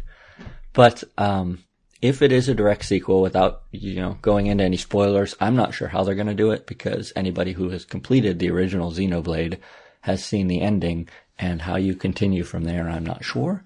But uh, if anybody can do it, I believe that they can. Well, yeah, I mean, just a quick note. I, I would wonder if it's. I mean, it looks like there's something Monado like uh, in the trailer. So, I mean, who knows if it's literally the same exact you know timeline as far as uh, you know what Marty McFly might experience, or if it's actually maybe an alternate skew from something. You know, who Could knows be. if it's like you know, or maybe just a different area of that universe. Uh, right. You know, and, I don't know. It'll be that's actually one of the most exciting parts of all this to me is just how I want to see how they're going to link it. Right. And I remember hearing uh, or reading an interview with the, the people who make the series, and they wanted it to be like, um, uh, more like a Dragon Quest thing where you recognize stuff from each of the games, but it's not going to be direct continuations. And that was their plan with X. They were going to say, this is set in what we're considering the Xenoblade universe, but we're not going to say that it's a direct sequel or anything since they put the number two on there, I really feel like that means we're getting a sequel and it's no longer that whole, cause why else would you do two? That makes no sense otherwise. So I think that that's the case. And one last thing I wanted to mention, and then I'll throw it over to Jamie, is uh, to talk a little bit about the art style, because I know that it's kind of gotten a little flack, or people have been really excited about it. And I'm one of the people who are really excited about it because I feel like it's exciting that they're trying something different. What I would hate to see is Xenoblade become uh, similar to how the current Final Fantasy thing is, where all the games are just pushing how close can we get to this one particular style. I don't play Final Fantasy games, but I remember when I saw Final Fantasy IX, uh, just the box art, I thought, wow, that looks cool and different. I would try that one. And then you look at Final Fantasy X and 11 and 12 and 13 and 14 and 15, and it's the exact same thing, but it's shinier each time. And they're different worlds and things, and they have different styles in regards to setting. But man, Final Fantasy IX looked really cool because it was different and unique. So if Xenoblade 2 is a direct sequel to Xenoblade 1, I'm glad that they're at least trying a different art style so that it's not just, oh, we're going to just release another Xenoblade every few years and it's going to pretty much be the same thing with a few tweaks. I, I like the fact that they're they're trying new stuff. So I'm for the visual style in in two. I'm going to give it a shot. Uh, will it be the same? No, but that's okay too. So is, is the main complaint just the faces? I think just so. Because I mean, I, I'm looking at the trailer again, and I, I, encourage people to maybe watch it and pause it and everything. And I mean, the graphics of the objects and then the Nopon and all that yeah. stuff, they all look fine. Yeah.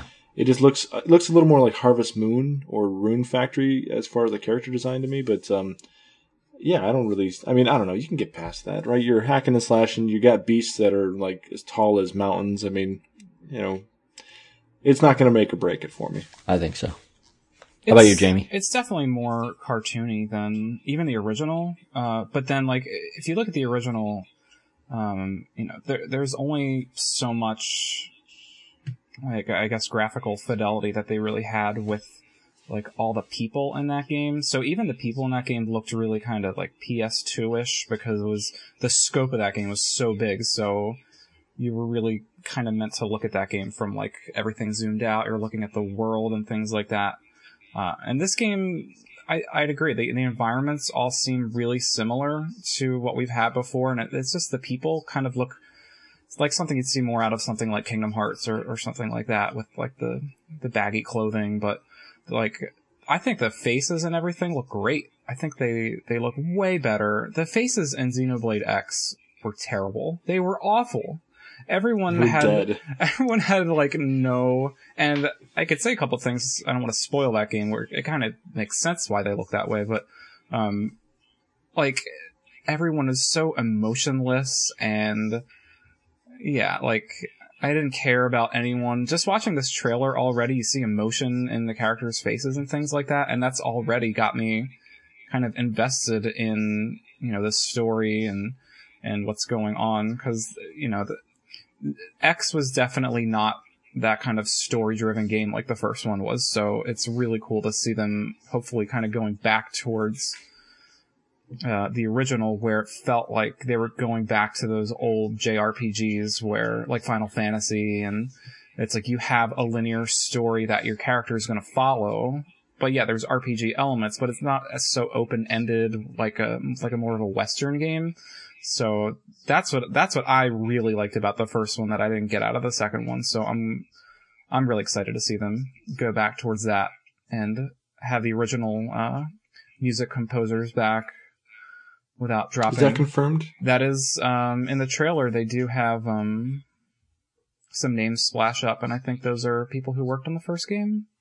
I, I could be wrong. Okay. I, they, well, they did don't have some are coming they back. don't have like Mitsuda on there, but um, I can look that up. It doesn't sound like there's any uh, cursing or rapping in the soundtrack.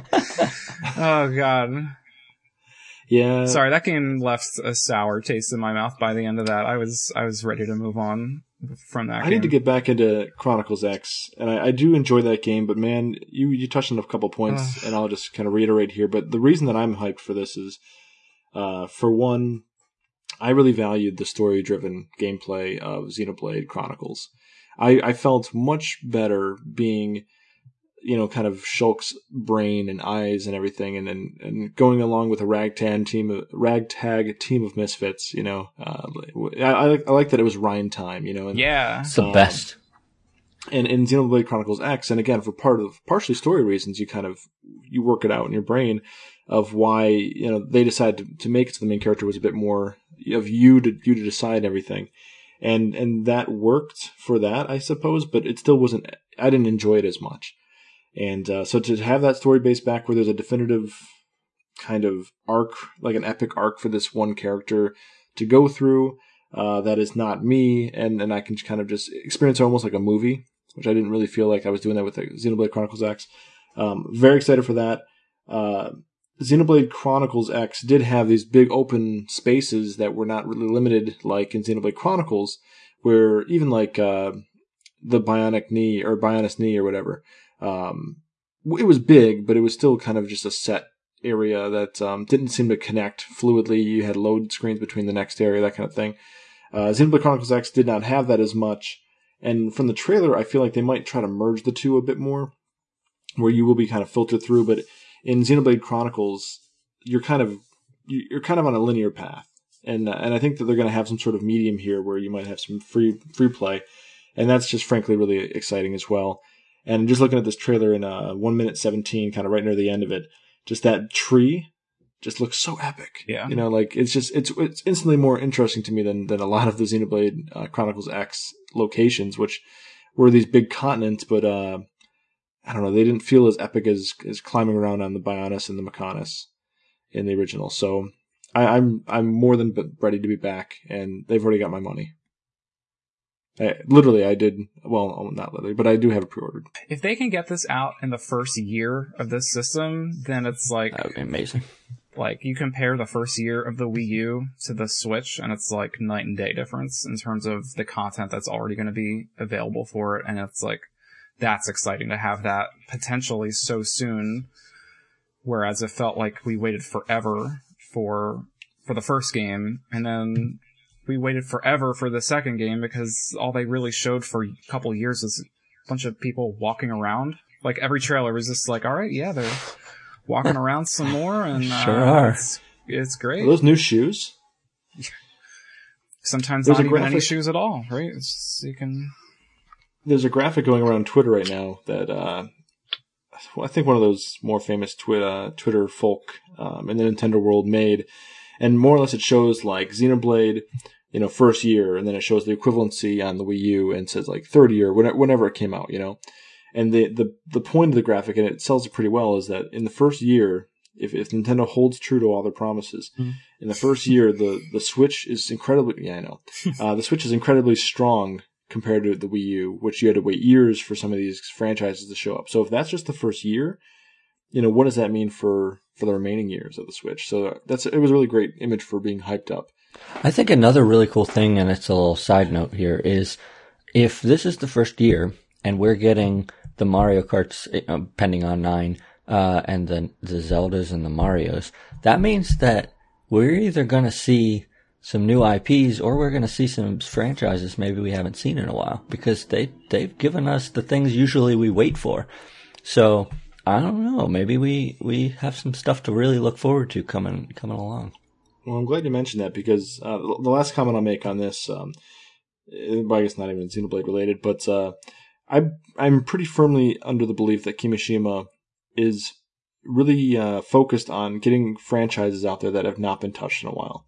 I think to him, he see he came into Nintendo and said, "These are untapped potential. Even if they don't, they're not the million sellers or anything. You de- devote some time to this. You get people revamped. You you get this. You get out of this." Idea that they were just a Mario and Zelda company. And so I think we might see, uh, like, like the next game, uh, well, not the next game, but one of the games on, on our list is Bomberman. You know, if you get a Bomberman game on there, we haven't seen that in forever. Uh, and it may not sell very well, or, or, or I guess it may not be a, a, bombastic uh, seller, but, but still, just the fact that that's on there instantly raises the value of the system itself in people's minds saying, well, man, that had a Bomberman game. That's pretty cool.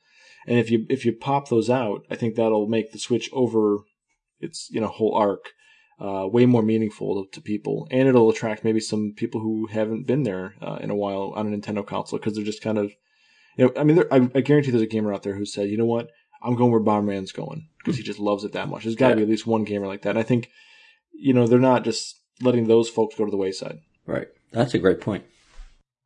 So um, that's why we're seeing this, and I think uh, you know a year from now we'll be even more hyped. I mean, I- I'm a very positive person on this podcast. I, I understand that, but I don't think that's going to change. I think it's just going to get better.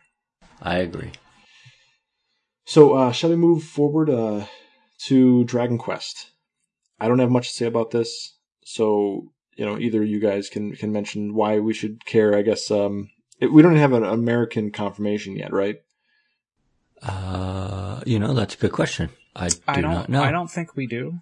Is it confirmed for America on PS4? No idea. I don't Crickets. know. Uh, but we, need, we need a hardcore It- Dragon Quest person. it has been confirmed, and Yeah. this is, I think, just within the past couple days. Um, in addition to, and this is from what I read, I think this is accurate. Uh, correct me if I'm wrong. So, region locking on the system is out. We can import Right. games physically, right? That they announced that. Uh, but there was also an article that says when you create a user account, um, you pick a country that your user account is affiliated with, and then the eShop is going to reflect uh, whatever country it is that you selected. So if there is an exclusive game that comes out in, like, let's say they release Rhythm Heaven or something like that, and it's digital only, you could create Japanese Nintendo account and download that game. So, um, Oh, That doesn't that's s- like so that doesn't mean it's going to be system next to it. Right. Uh, so you'll just have like a, a user account for like every country, I guess. Um, so that doesn't mean it's going to get like localized, like in terms of the, uh, like translation or anything. But, you know, for people who really want to, it looks like, you know, you'll be able to import games digitally um, with that little like workaround. And I think that uh, the fact that Dragon Quest is now coming along pretty uh, significantly on the 3DS uh, lends itself nicely to the idea that maybe we will get a translation. Um, you never know, but I think that that's possible. I will say of Dragon Quest, and this is really my only comment. Um, my wife loves the series; she's just a big fan. So if they do come here, we will own all of them, I'm sure. And on those days, I will be very happy for the off-screen play ability. Yeah, yeah. I was that. That's exactly what I was thinking with with you know we already have like a few RPGs, like maybe like three or four like RPGs that are coming to the Switch, and you know if I didn't have off TV play for Xenoblade, I don't know if I ever would have finished that game because it's so it's such a long game. These games are like 80 hours long and like any any extra hour that you have to play that game is like significant progress to try to get to the end. So uh, I wholeheartedly agree with that uh, in terms of just that kind of game being really really nice for this system.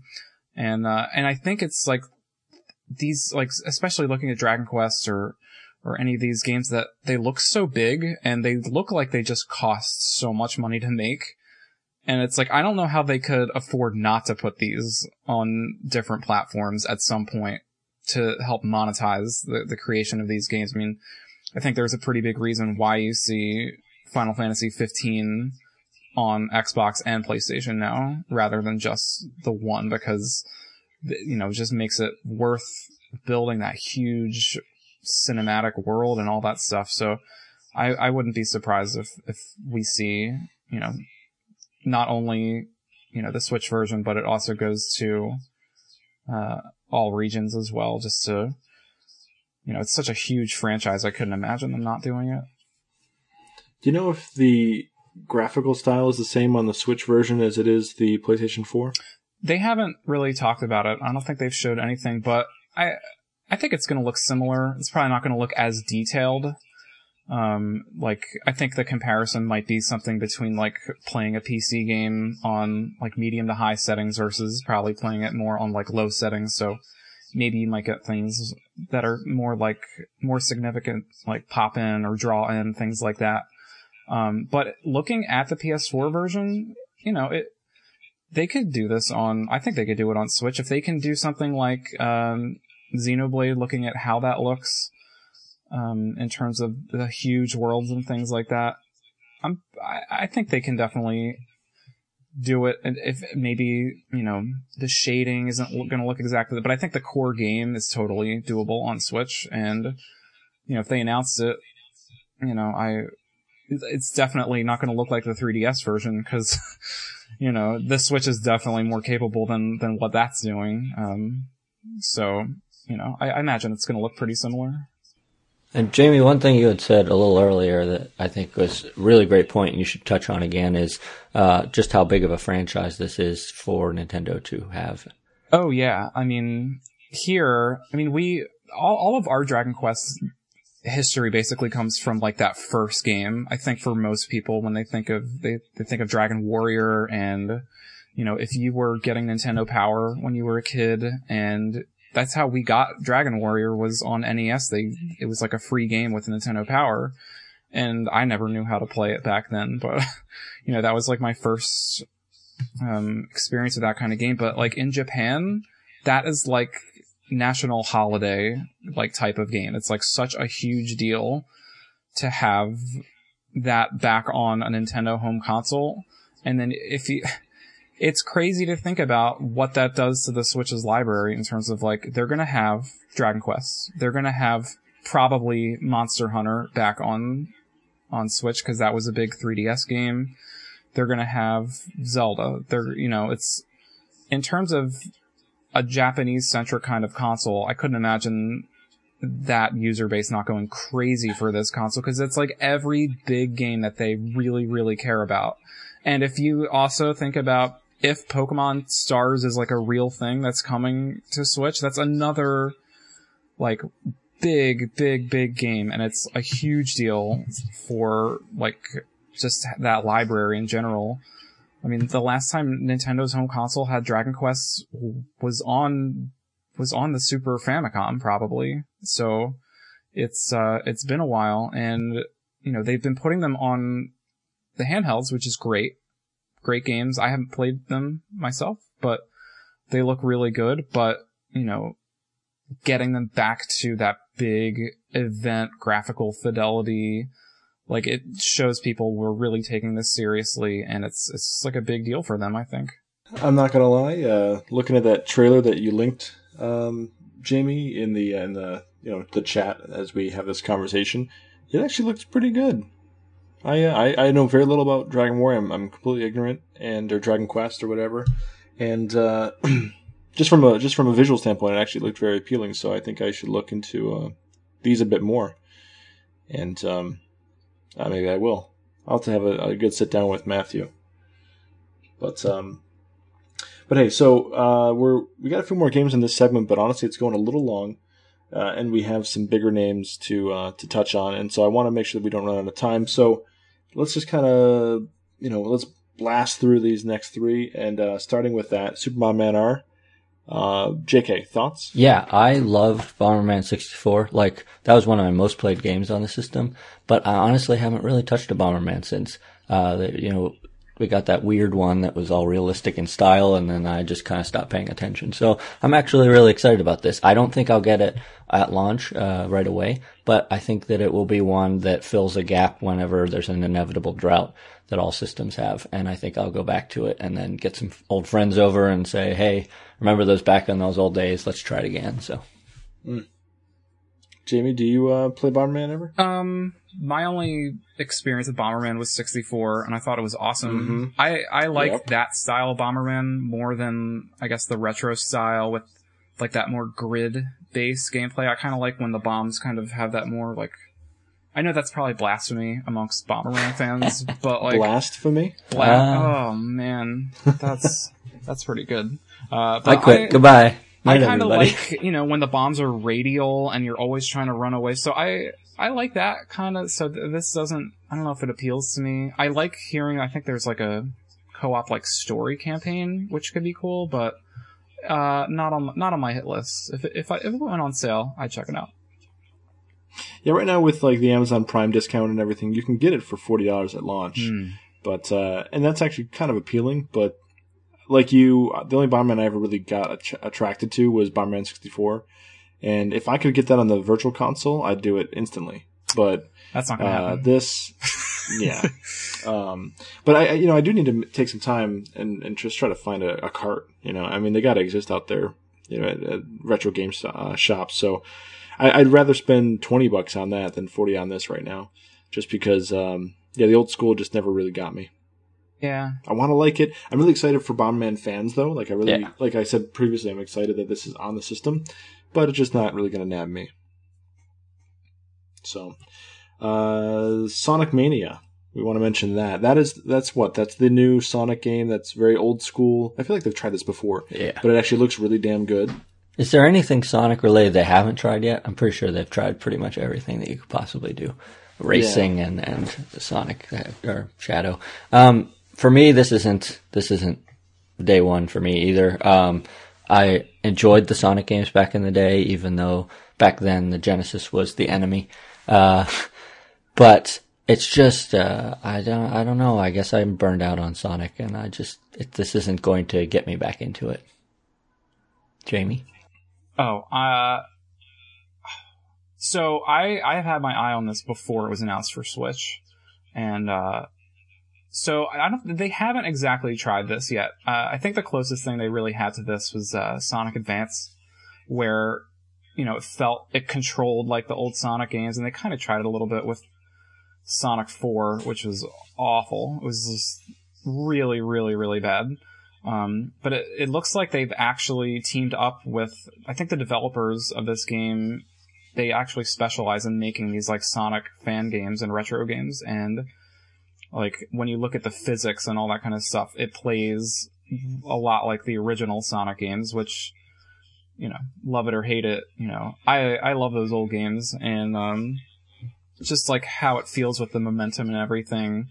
Uh, I'm super pumped for it, and um, now that it's coming out on Switch, I think that's like a great home for this kind of game where I might just want to pick up and play it or play it off TV or something like that.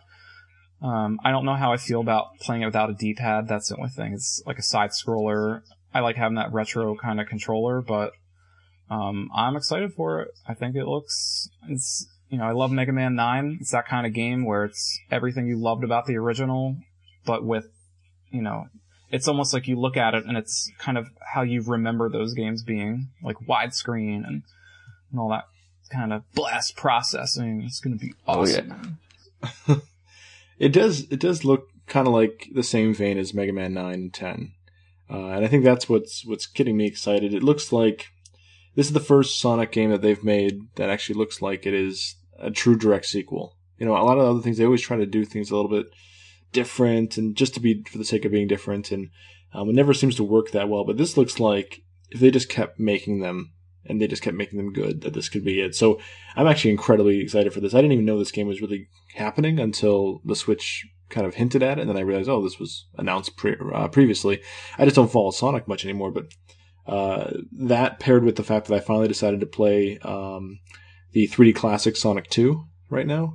Um, I'm I'm so psyched for this, and this will be day one. This is spring 2017, and I will be there.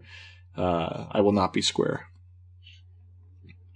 I will be Sega. Oh yeah, I should totally. Everybody on three should just do the Sega thing. Ready? One, two, three. Sega. Yeah, All right, two of us. I'm not, I'm not The doing best part. Sorry. All right. fine. Okay. Well, Whatever. I was a Genesis kid, so Ah, I see. Well, I quit. I wasn't as much. I wasn't as much a Genesis kid as I just was a Sonic kid. Because like I, I never had any real other Genesis games besides besides like uh, Prime Time with uh, Deion Sanders football. Fantastic game. Uh, but uh, yeah, it was it was all Sonic, and uh, it was all about like the characters, and you know that's uh, crazy to play a retro Sonic game on a Nintendo system. We won, you guys. We did it. Nintendo Nintendo won. they won 15 years ago, but, uh, but we did it. Okay, so um, we good to just end there, and then we'll take a quick break, and we'll jump in with the last three games we got to talk about. Sounds good. Sure, we can All right. try to rifle through them if you want. Sure. Yeah, I mean, I might have like one thing to say about each, but uh, I'll think about it over the break. We'll be right back.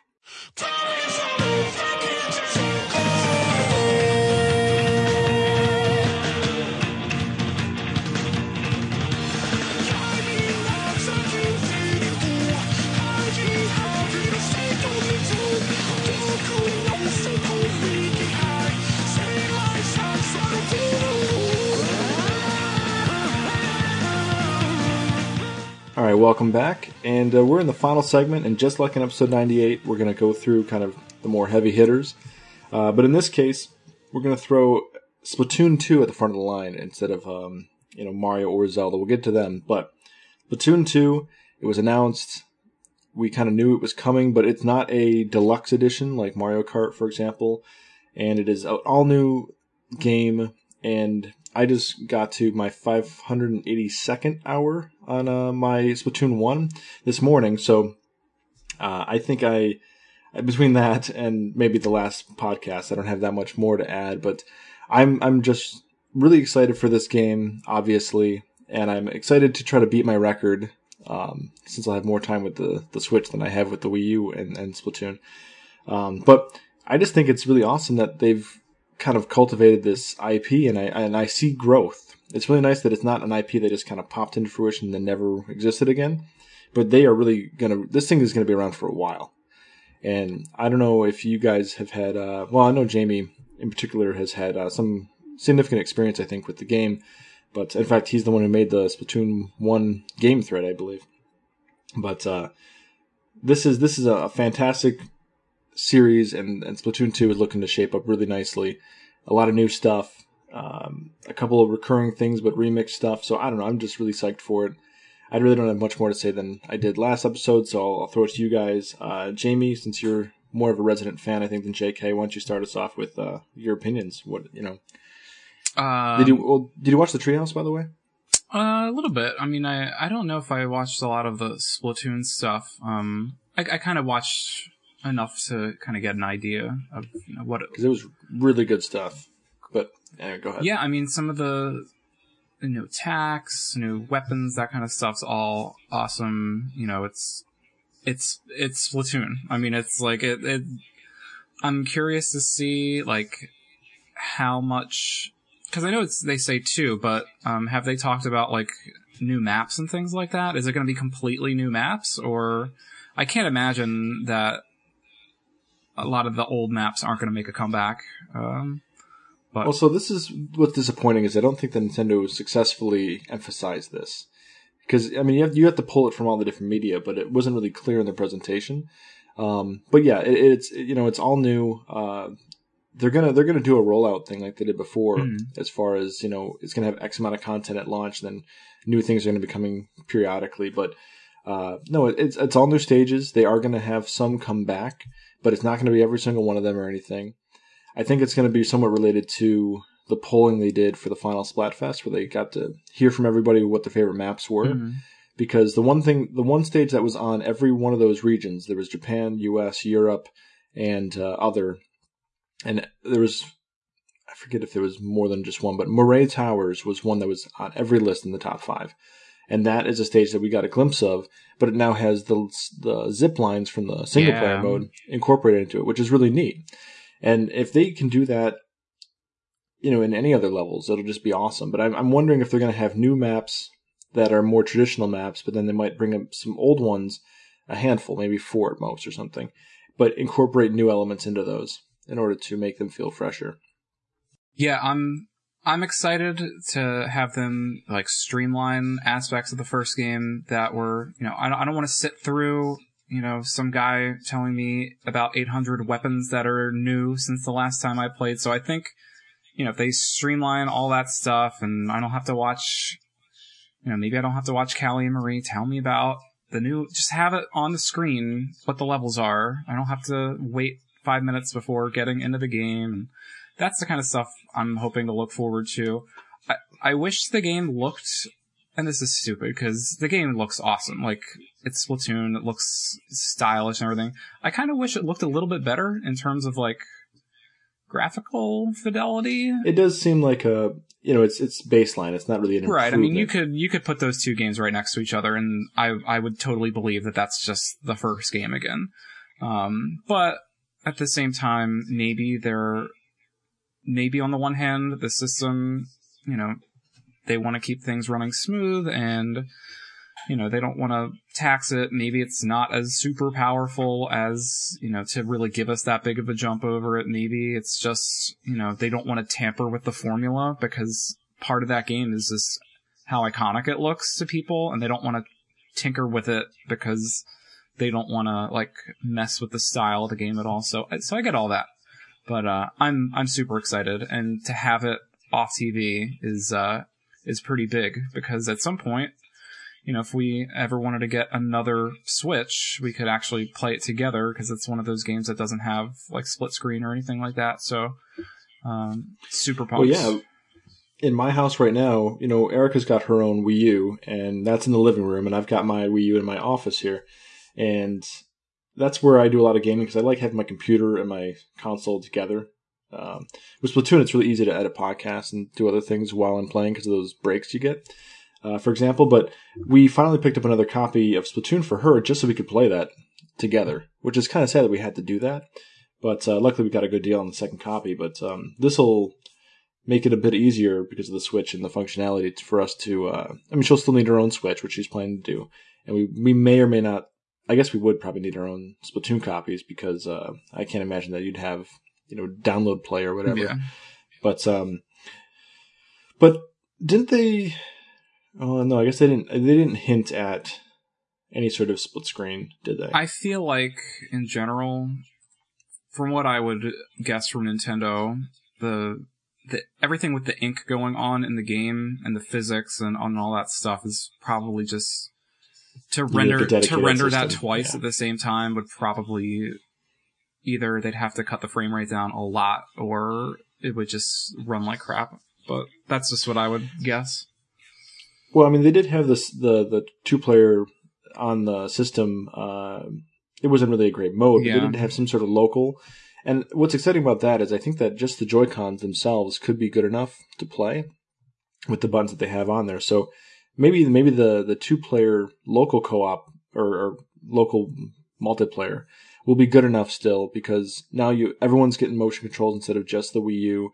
And that was always a, problem for me and like my nephews and stuff. For everyone wanted the gamepad, nobody wanted to play with normal controllers. Yeah, yeah, and if, Um, if they can't get it online, which I would understand in terms of like it being too taxing or, or something like that, it would be cool to be able to go if there's another campaign, which the Splatoon campaign is really good. It's Mhm. way better than I thought it was going to be. Is it? It's not like the greatest thing ever, but it's like surprising amount of content and creative levels and stuff. If they could have that with co-op, I that would be cool. With like playing against or playing against bots or something like that. I didn't consider that, but actually that's a really good idea. And the the big complaint with Splatoon one is really just that the single player wasn't deep enough. I mean that really that really is it. People just wanted more of that, but I, I hear very few complaints about the actual multiplayer. And I think based on what we've seen, we haven't seen a lot of the single player, but we've seen some cutscene clips, and just having those alone imply to me that they are going to take the single player a bit more seriously and maybe make more levels, maybe make more of a story to it. And I'm really actually excited, not just for the multiplayer, but for the single player that that's potentially out there. And if they threw in co-op, man, that'd blow my mind. Yeah, that'd be awesome. It's like it's like a squid parkour when you're playing the single player, and if people haven't played it and they've only played the multiplayer, they really should give that single player a shot. surprisingly good, especially you get to the some of the bosses are really good, and the final boss is like Oh, it's a riot. it's great, and it's like difficult, and it's like it's it's you know um you'd expect it to just kind of be a throwaway thing, but there was like a ton of effort into it, and the music. If you like Splatoon music, play through the single player campaign, you'll get like new tracks to listen to and things like that. if they made a Splatoon game that was all single player, like a full campaign, I would actually buy it. Yeah, I mean, it's it's fun just to romp around. It was like the levels are really good. Getting around that like world map is super confusing, but like yeah, yeah. but uh I was trying to do a speed run of the single player at one point just for fun, and uh, and just timing myself. It was uh, you know really off the cuff and everything, but and I had a hard time remembering. Did I get that one? Did I get yeah, this one? it's, Because I already, already beaten everything. super confusing and yeah, Yeah. that could have been done way better. It probably should have just been like a map selection or just easier to Well, tell the- where the levels were, but I liked that it was a challenge in itself, and it was fun to climb up the structures to get to these levels. But I guess uh, maybe just a, a screen where you can just warp to different ones would be yeah, nice. like once you get to them, probably. oh yeah, oh, just a list, Yeah. right? But um, Anyway, super excited. Yeah, excited. so- very excited. absolutely, for me, after Zelda, it's Splatoon two, over over Mario, over Snipperclips. I know it's crazy, but Splatoon two is is my number one uh, game after Zelda. So I. I agree. Yeah. I, it's probably my number two also. so uh, JK, you have anything you want to add about Splatoon two? No, I think you guys covered me. It's probably probably for the best. I, I guess I would add. Uh, I also am hoping for a, a more robust, I guess, single player. Um, I don't know exactly what was going on in my life when I borrowed Splatoon to try it out and everything, but something just didn't work for me. And I think it, with you guys talking about how you, you had to find levels, I think maybe that's what it was. Because I felt like just early on, I didn't have a single player mode. I was playing like these little tutorial levels or something and there wasn't actually a game there and it was all about multiplayer and everybody was, oh, oh, this is great multiplayer. So for me, I didn't get into the big Splatoon hype just because I, I just didn't get a chance to, uh, learn it well enough in a single player mode or something. So I'm going to definitely give Splatoon 2 a shot. Uh, it's just, it's not going to be high on my list right now. It's enough. it's super easy to play the single player, forget about it, and then like put it aside for a couple months because that's what I wound up doing. I didn't play it all at once, but like every now and then I would play a level here and there and be like, oh yeah, I forgot that this is fun. But like in terms of like motivating you to play through the whole thing, there's really nothing going on in there that the game is doing. You kind of have to want to play it yourself. So that's why I'd want to see a better single player. But like once you get in it and you're playing the levels that there's like these sponges that get bigger as you soak them up and the zip lines like there's all these cool things going on that the multiplayer doesn't have any yet And it, to your point, it really is hidden in, in the first one because um, I just started a, a, new account on my girlfriend's system for my nephew because when he came over, we wanted to play Splatoon and uh, do it with a full screen and everything. And uh, so I got to see all that again, and it had been well over a year since I saw the intro. And all it does is just say, "Hey, there's a weird guy in a sewer over there." And if you don't talk to him and you just forget he exists, because he, he hides if you go too close to him. If you never think to step on that sewer and then you know go down into it, you'll miss the whole thing. Yeah, it's nothing else points you there. Not the greatest design, but it is fun if you can if you can get into it. Yeah. But uh so yeah, Splatoon two.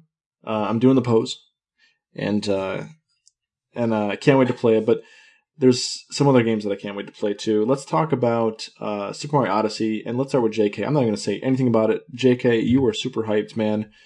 Uh, what what are you excited about with this game? Oh, I'm so excited. Uh, the fact that first of all that that seems like they're going more in the 64 and Sunshine vein. Uh, I really enjoyed Galaxy, and I enjoyed Galaxy 2 even more. Uh, I started getting burned out once we got 3, 3D World. Uh, it just it was fun, but I was like, I miss Super Mario 64. So just first of all, the fact that it is slightly more open world and, and exploration based, I'm so excited about. But beyond that, just the fact that they are going crazy. Like they just seem to have lost their minds with this game and I adore it because they just they just did stuff and they were like sure okay we'll put them in a city go for it uh, a weird painting world with giant vegetables? Go yeah. No, no that's fine. Um, how about a weird uh, forest level? Forest of illusion. yeah, that looks like it came from either zelda or xenoblade or something. I don't care. Mario's there now. So uh, it's just every time it changed scenes i was even more excited because it was like wow they're not they're not like shoehorning anything into anything. They're just letting it be, and ah, it just seems like they were excited when they made it because they just they they took out all the stops and they said, "Go ahead, just see what happens." Uh, so I cannot wait for this game. It is definitely at the top of my list because I haven't gotten one of those kind of Mario games in a while, and the fact that oh, and then the hat, the the fact that it turns into a platform and stuff. That's so cool. Like, yes, please. So, I, yeah, I can't speak highly enough about how excited I am. I am debating whether or not I want to look at anything else about this game because I know before it releases, we're going to get a lot of videos and directs and things. I might just skip them because it could be so cool to go into this fresh like I did Super Mario 64. Uh, yeah, we didn't have the internet back then. Yeah, you, just, know, for this kind of stuff. Right. So I think I may end up doing that uh, because it just looks uh, unique. It looks totally unique, and I am big on that sort of stuff in my games right now because I see so much that's just the same old, same old. Let me ask you guys this uh, in a really quick, quick answer. Yeah. Does do the people of New Donk City weird you out? Mm-hmm. Okay.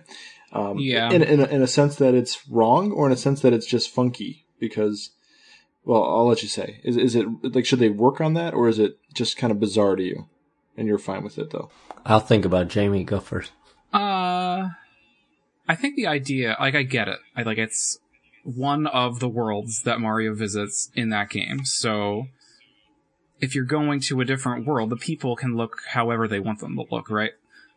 Yeah. Um, so if the game, if the level's supposed to be like a parody of our real world, then then that makes sense and they can like make little comments about real world people and how we're weird and things like that. But uh I don't know, I feel like I feel like you can get that same idea across while having the people look like more cartoony. I think there's potential there to have like original character designs or like parodies of actual people where they maybe have big heads or something like that. Um, but they're maybe not taking advantage of because like the other worlds they have like the Piantas and like all these other characters that live elsewhere. This is another opportunity to have these like people with big noses or things like you know like big ears and they can play with with that kind of stuff and i would want them to all they would have to, they don't even have to do that much work right? They just replace what the people look like. But uh i mean it's not a game breaker or anything like that but um yeah i would have liked to see them maybe look a little bit more it doesn't like weird me out or anything. Like people were saying it's so weird. It's like, nah, I get it. It's just I don't know. They're people. There's really not that much to say about them. I mean, the reason I bring it up is because it's been one of the more uh, controversial topics. You know, a lot of people were kind of put uh, put aback by this, and to me, I, we we don't know yet exactly the context of that level, but it does seem with all the variants that this Odyssey is almost not necessarily universe breaking, but just everything is so distinctly different that I think that this is almost Mario being thrown into the real world, quote unquote. And I think that's supposed to be as weird for us as it is for him. You know, and, and so I'm actually kind of excited about seeing what that's going to be like. And I don't think it'll be that, you know, drastic of an issue or anything in, in the long run, but uh, it's almost like they're intentionally supposed to look almost alien. And um, I don't know, that's that's an intriguing idea that they all don't look like him or like the Piantas or something like like you were saying. Um, I mean, you can jump on them and bounce off them and stuff like that. So I'm I'm curious to see what these animations are like. And uh, with it being Donkey Kong too, that's also another weird factor. Is why wouldn't it be so Donkey Kong heavy if it's New Donk City? And will we see those characters show up in some manner? Yeah. Yeah, I don't so- know. I'm sorry. Go ahead. No, uh, I don't know if we'll see Donkey Kong, but I was thinking, just while you're talking about the city and the people and how they're more realistic, uh, we saw Bowser dressed up in a, As a fantastic outfit. Let's As a just pimp? leave it at that. Yeah, okay. Uh, Dad Just say it. He looks like a pimp. so, uh, if Donkey He's Kong's in there, he's already got the tie, so maybe he's, you know, this big business tycoon guy. And so I could solely see him in a suit and tie instead of just the normal old Donkey Kong who's naked except for his tie. Uh, and we could see something weird there. Um, regarding the people, I'll just say my opinion has switched five times since you guys have been talking. Originally, I was gonna say yes, it looks wrong. Then when Jamie's talking about you know making it a little more uh, stylized or whatever, I I think I kind of want it to be wrong because it fits so much with the misfit of everything else that we've seen about that game. Like he doesn't belong in half of these worlds. It seems like so to have him just not fit, I think it kind of it kind of works in a hmm. way. So I don't know. Like I don't think I'm gonna care that much when I'm playing, to be honest. But seeing it now, I'm kind of glad it's wrong because it shows me that they're not afraid to just again try weird, weird stuff. Like they just don't fit. And it bugs me, and I think I like that it bugs me. So anyway, that's my Well, that that could go with the theme of the game too, because it's like if it's not just Odyssey, like in name only, you think about like the original Odyssey. Maybe Mario's trying to like make his way home or something like that. So every place he visits is probably intentionally supposed to really get as far away from like Mushroom Kingdom stuff as they can. Cause if you look at like 3D Land, 3D World, 3D World, they go to what, the, the Sprixie Kingdom or something like that. And it was really mm-hmm. different in name only. Like, it, it was, it was the same thing, like visually and thematically and stuff. So they're stretching their legs more like, okay, we've done the same fire levels and grass level, like for so long now, like they have to, they feel like they have to do something way more different. So I think that's what's really one of the really cool things about it. Well, they don't have to create like worlds that they string along with the same theme either. They just kind of create one big diorama, one playground, and then they just kind of put a bunch of stuff in it. Yeah. Doing it the Mario 64 style instead of trying to get like World 7 and make sure that it all is cohesive and but yet all different. So yeah, I think this is a good opportunity for them to branch out. And instead of Mario Sunshine, where they kind of took one theme and went with it and just made variants on it, yeah, now they're just saying, well, whatever the hell we want to do, we're going to do. And that uh, will feel awkward, but I think it could pay off in the end. And if we never see them again, like if Mario never goes to whatever this world is, I'm cool with that. I'm cool with him just trying it once and seeing what happens. You know, this doesn't have to be a let's put this in the canon. Like, no, sure, let him just go crazy for one game and then we'll go back to whatever it is. That's a good point because some people are speculating like that Sphinx that you, Mario's riding is very reminiscent of Super Mario Land Sphinx, and that could be coincidence or whatever. Who knows? But uh, we also saw turnip picking I believe, um, which is from Mario Brothers 2. Super Mario Land 2, Six Golden Coins, that's a game where just everything makes no sense. You know, all the stages are so different. And so I'm wondering if this Mario is channeling a lot of different things from different Mario games.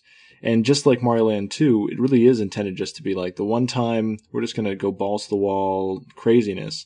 And, uh, and with, with, without looking back, without trying to build it into yeah, like a canon or you know make sure that this kingdom makes sense next to this kingdom Yeah. and um and it, maybe it's all Bowser's dream. I mean, he's got Peach and he's, he's all pimped out. I mean, who knows? Yeah, he wants to. But this this feels sorry. like why couldn't Wart show up here? I mean, I'm that serious about that. Like a lot of things could surprise us, and actually, that's what excites me the most about this this game right now. Is uh, I guess the second most important thing to me is that it's just a free roaming Mario 64 style playground. But then beyond that is just how much surprise could be built in here. And Yeah. one thing uh, sprung to my mind while you're talking about that is one of the things that people complained, I guess, most about uh, Color Splash was that we didn't get the Thousand Year Door weird stuff. You know, we didn't have the the Goomba who's a girl and has a ponytail and things like that. We had all these generic toads, and I mean, there were some really fun toads in there, but uh, this seems to be like like going in that vein. You know, they're just they're just not resting on their laurels. They're like, okay, you know, let's tr- try this, and then if you never see that character again, it's cool. So I don't know. It might spoil Mario for all of us because now everybody wants Thousand Year Door stuff in Paper Mario, and so we'll see. Well, I think Or it could reset everything. with- like when you say that, that like makes me think that when I look at 3D Land and 3D World, like they're really good games, but they take so much from the older Mario games in terms of like enemies and worlds and things like that. And they don't feel like they have as much of like their own like unique identity, I guess, is like Galaxy. Like when you think of Galaxy, Yeah. like a Yeah. specific image pops in your head, or when you think of Mario Sunshine, like a specific picture pops in your head. And like with this, I feel like they're trying to make sure that this game is like, oh man, remember Mario Odyssey and like this and this and this happened that are like so unique to this game. And that's what's really exciting. You don't know what's around the next corner. Everything is a surprise. And that's what you got out of like Galaxy and Galaxy 2. It's like every world could Yeah. be something different. That's why you like kept playing. He's like, I'll just play for five more minutes just to see like what crazy thing was going to happen next. So like that's really, really exciting to like, we just don't know what to expect. So it's that, but unchained from the theme of the galaxy. Well, even That's that didn't really here. have a theme. That was like totally an excuse for them to kind of do whatever they wanted to. Like, if every Yeah, world but- is like a, but yeah, they're they're not adhering to like the gravity stuff or, or things like that. Yeah, and most stages had you know the stars that you'd fly through the air to go to different parts of it, and um, there was a lot of a lot of meteorite type things where you have these little tiny planets, and now they can they could even do a, a, an Odyssey level like that if they wanted to, True.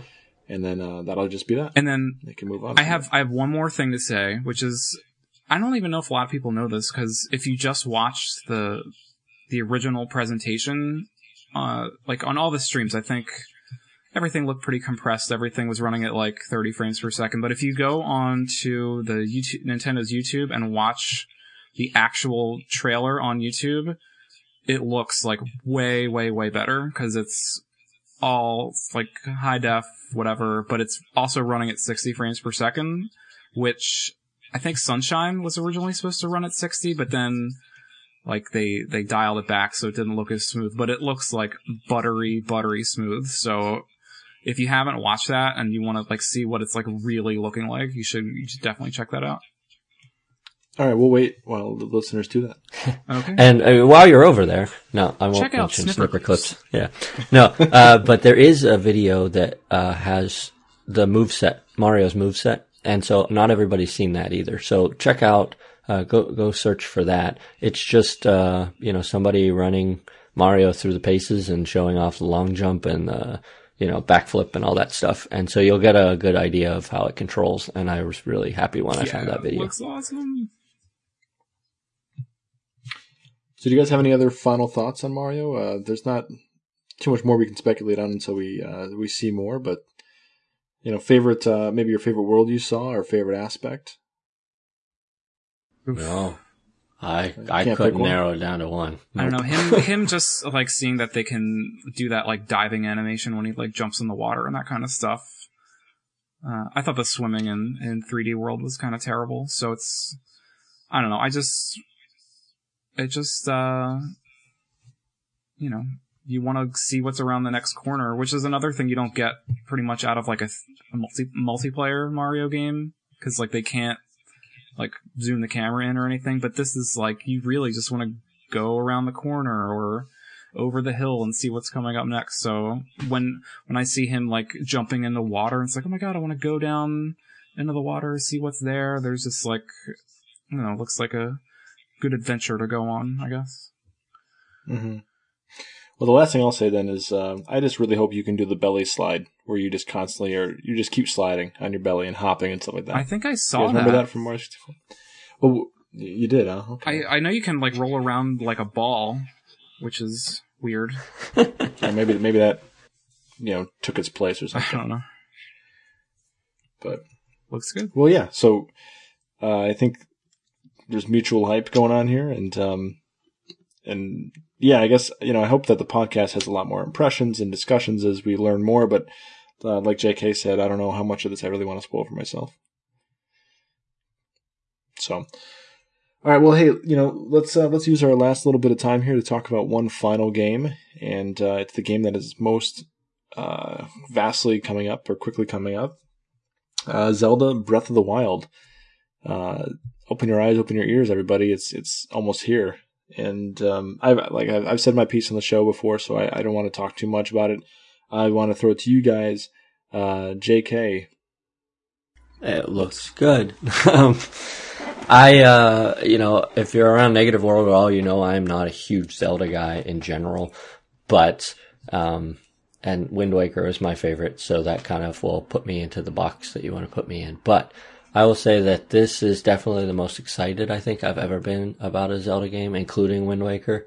Um, just in terms of scope and style and just, uh, just it looks really amazing, and I cannot wait to explore the world. I feel like Zelda has a little bit of exploration to it in a in a way, but it kind of feels a little. If we go back to the Xenoblade thing, it kind of feels like the Bionis knee thing, where yeah, there's some room to run around, but maybe it's a little more linear than you think. And this Zelda seems like uh, it's just you're gonna get to wander around and, and poke in some nooks and crannies and find stuff and I'm really looking forward to that aspect of it. I think that that's that's probably why I'm most excited about it. And yeah, I'm sure it'll have a cool story and there will be neat bosses and things. But I'm really I just want to run around. Well, that's probably my biggest fear and hope for this game is that it doesn't have like a the same problem Skyward Sword did, where when you're up in the sky, there's really not a lot going on. I want it to be more like Wind Waker, but probably you know tenfold. But where Wind Waker had every square had at least some sort of island that had something going on in it, so you had you know a lot of exploration to do. But like you say, now that you know the game will show you a big old mountainside and say, "Well, I dare you to climb it," and you can. Uh, there's so much potential for these little nooks and crannies that could have potentially cool stuff or uh, meaningful things uh, that you don't need to just get the get to the one peak of another mountain and fly over with your little glider, but you can just you can do that, or you can climb up from the west, you can climb up from the east, you can come down from the top. I mean, the the possibilities are endless, and I, I foresee myself spending just so many hours in this game, just finding different ways to do maybe even the same thing, and having it feel fresh every time. yeah. Jamie?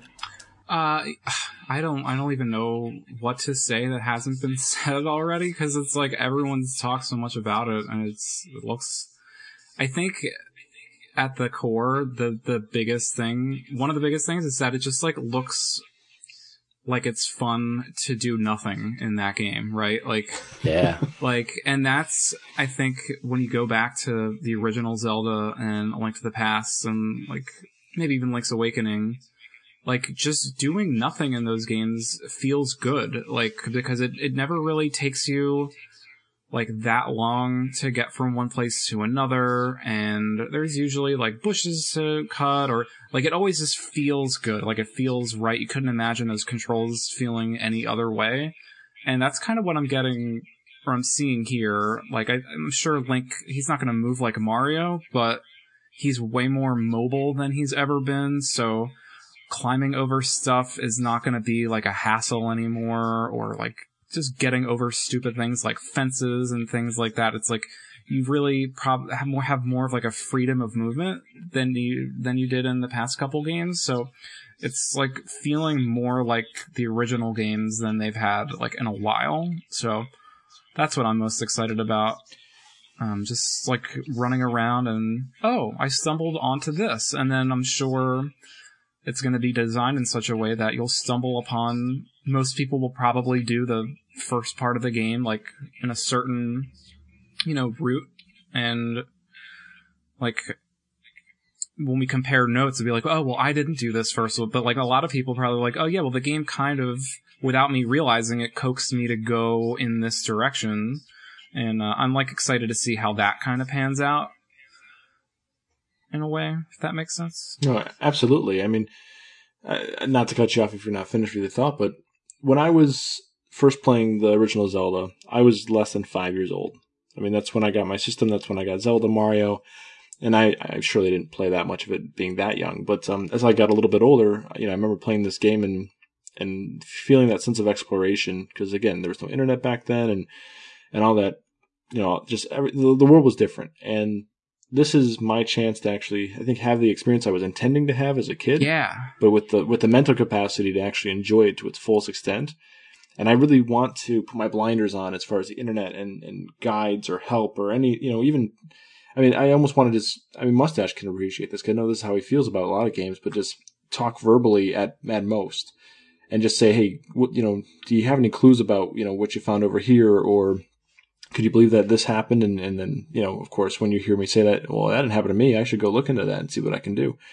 And uh, just the the social aspect of it, I think, will be exciting. And uh, but even just me as an island alone in my in my office or my living room playing this I think is just going to be more magical than probably any other Zelda has been able to capture.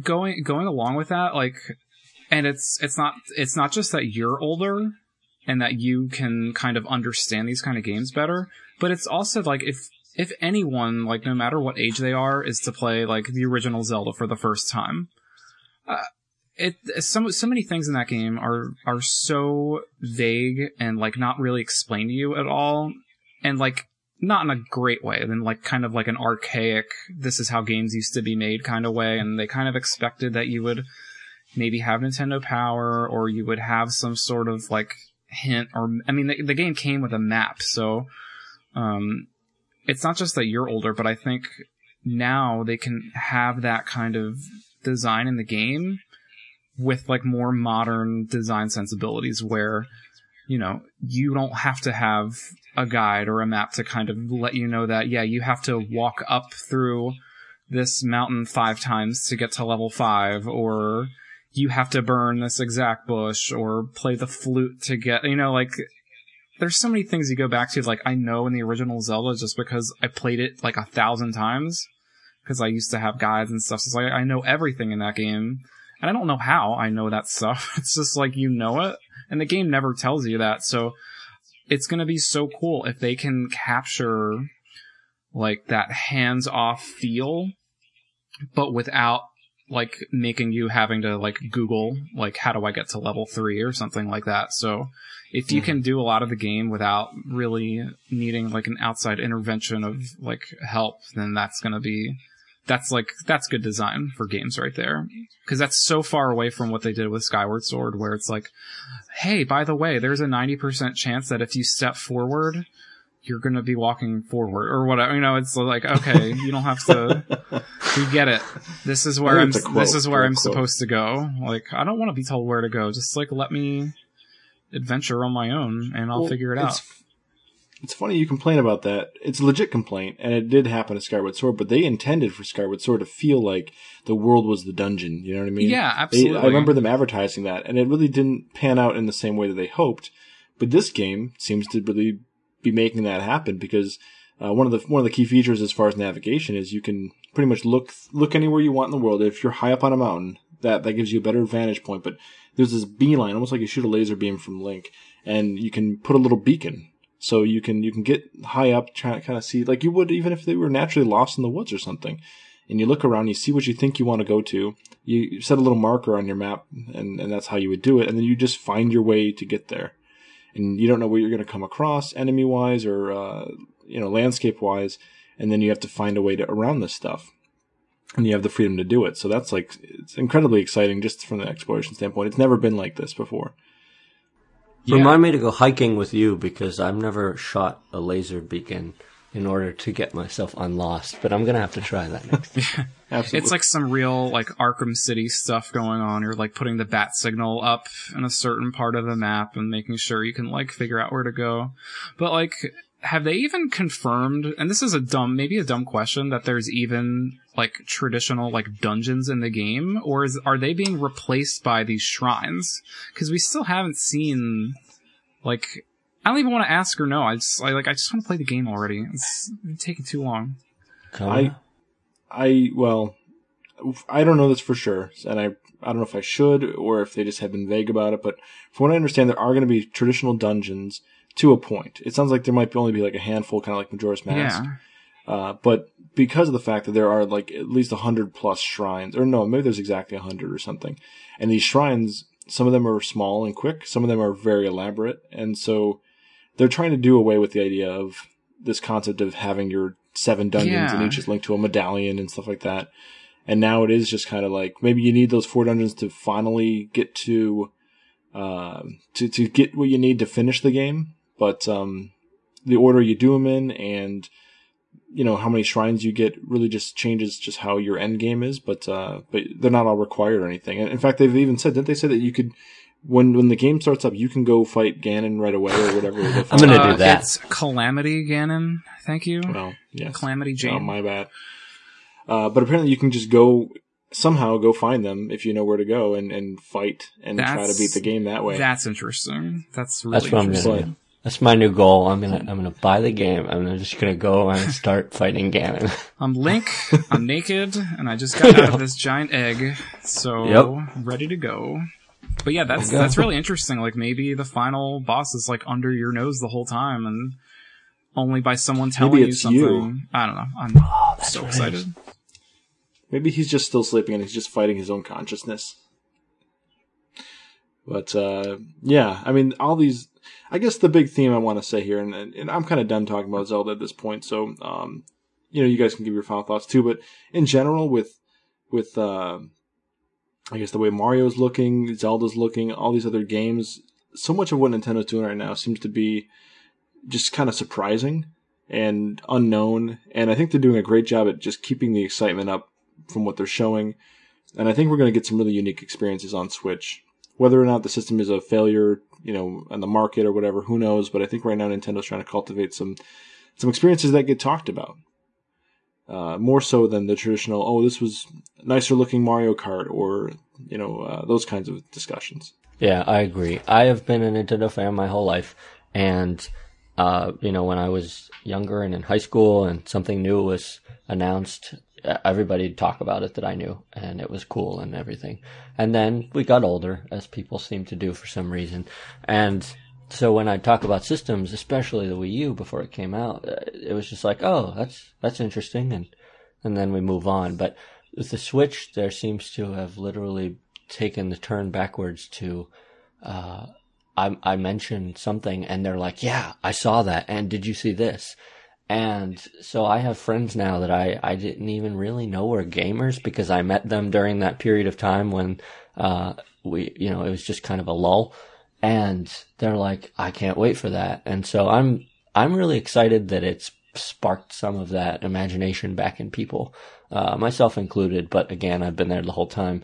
Um, so to see that in others, it's just, it's really exciting.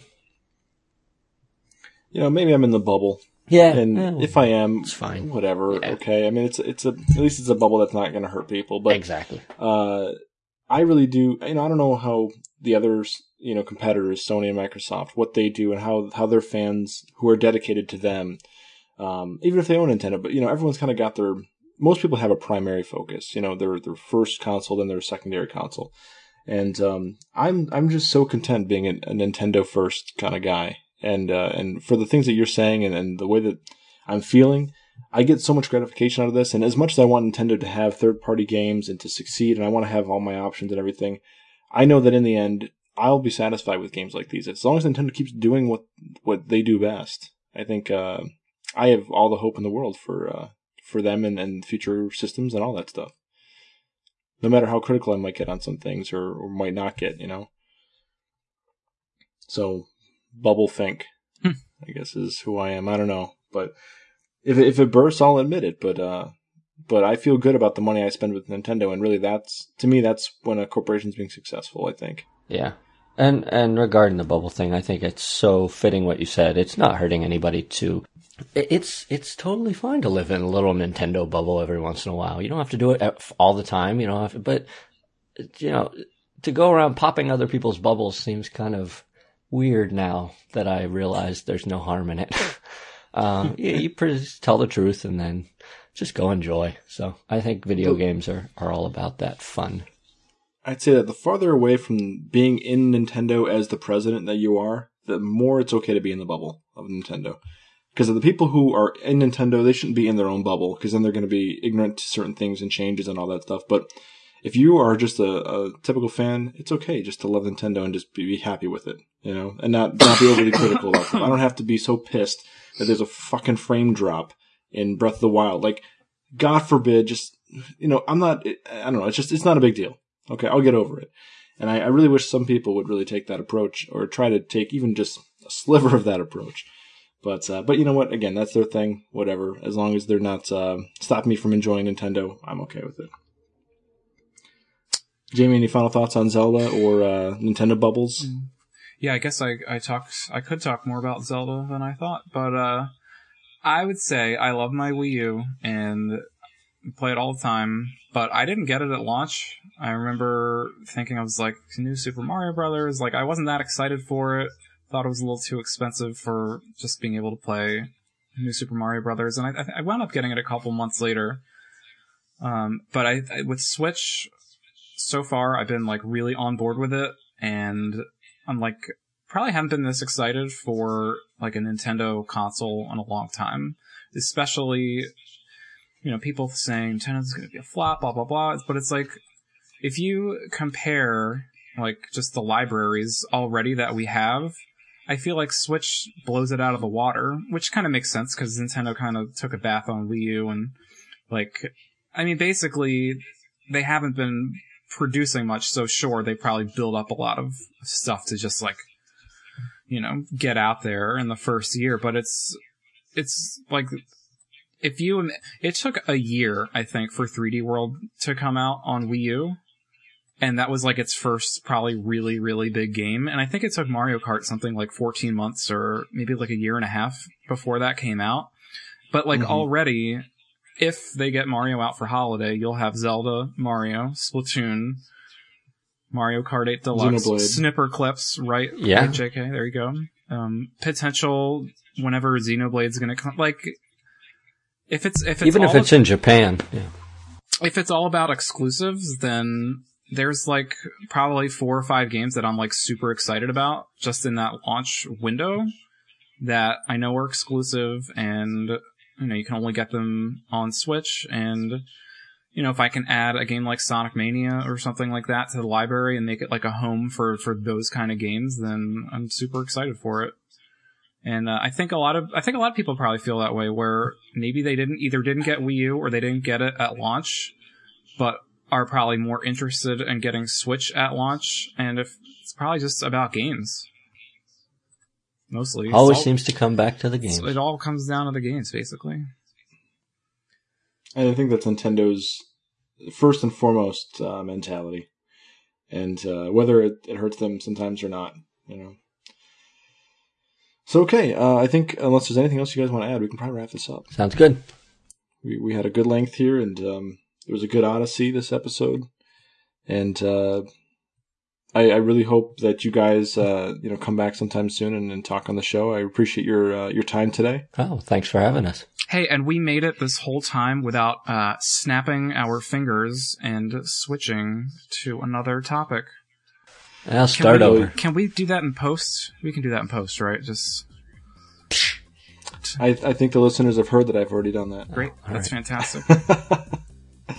or now I just signed my uh, my contract with myself. It's true. But um, yeah, so hey, uh, cheers to a lot of you know a lot more Nintendo fun and Nintendo chats and things like that. And uh, thanks for your time. Thanks everyone listening out there. We really appreciate it, genuinely. Um, Joe, we missed you. Uh, we'll get you back on the next one once uh, once you know you're done uh, with all your stuff you got going on. And uh, yeah, just keep on playing. Just keep gaming. Have fun. Enjoy your weekend. Yep. Thanks. See ya. All right, see you guys.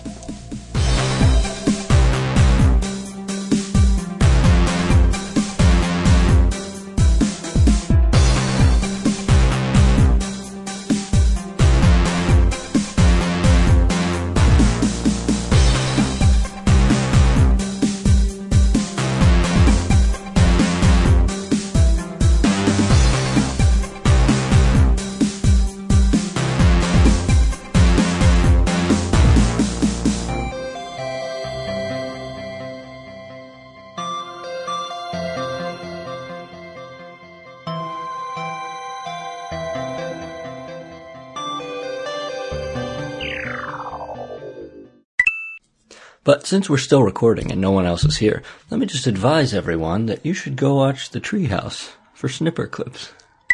That's right. It's Snipperclip, Scissor Your Friends edition. I mean, don't don't do that.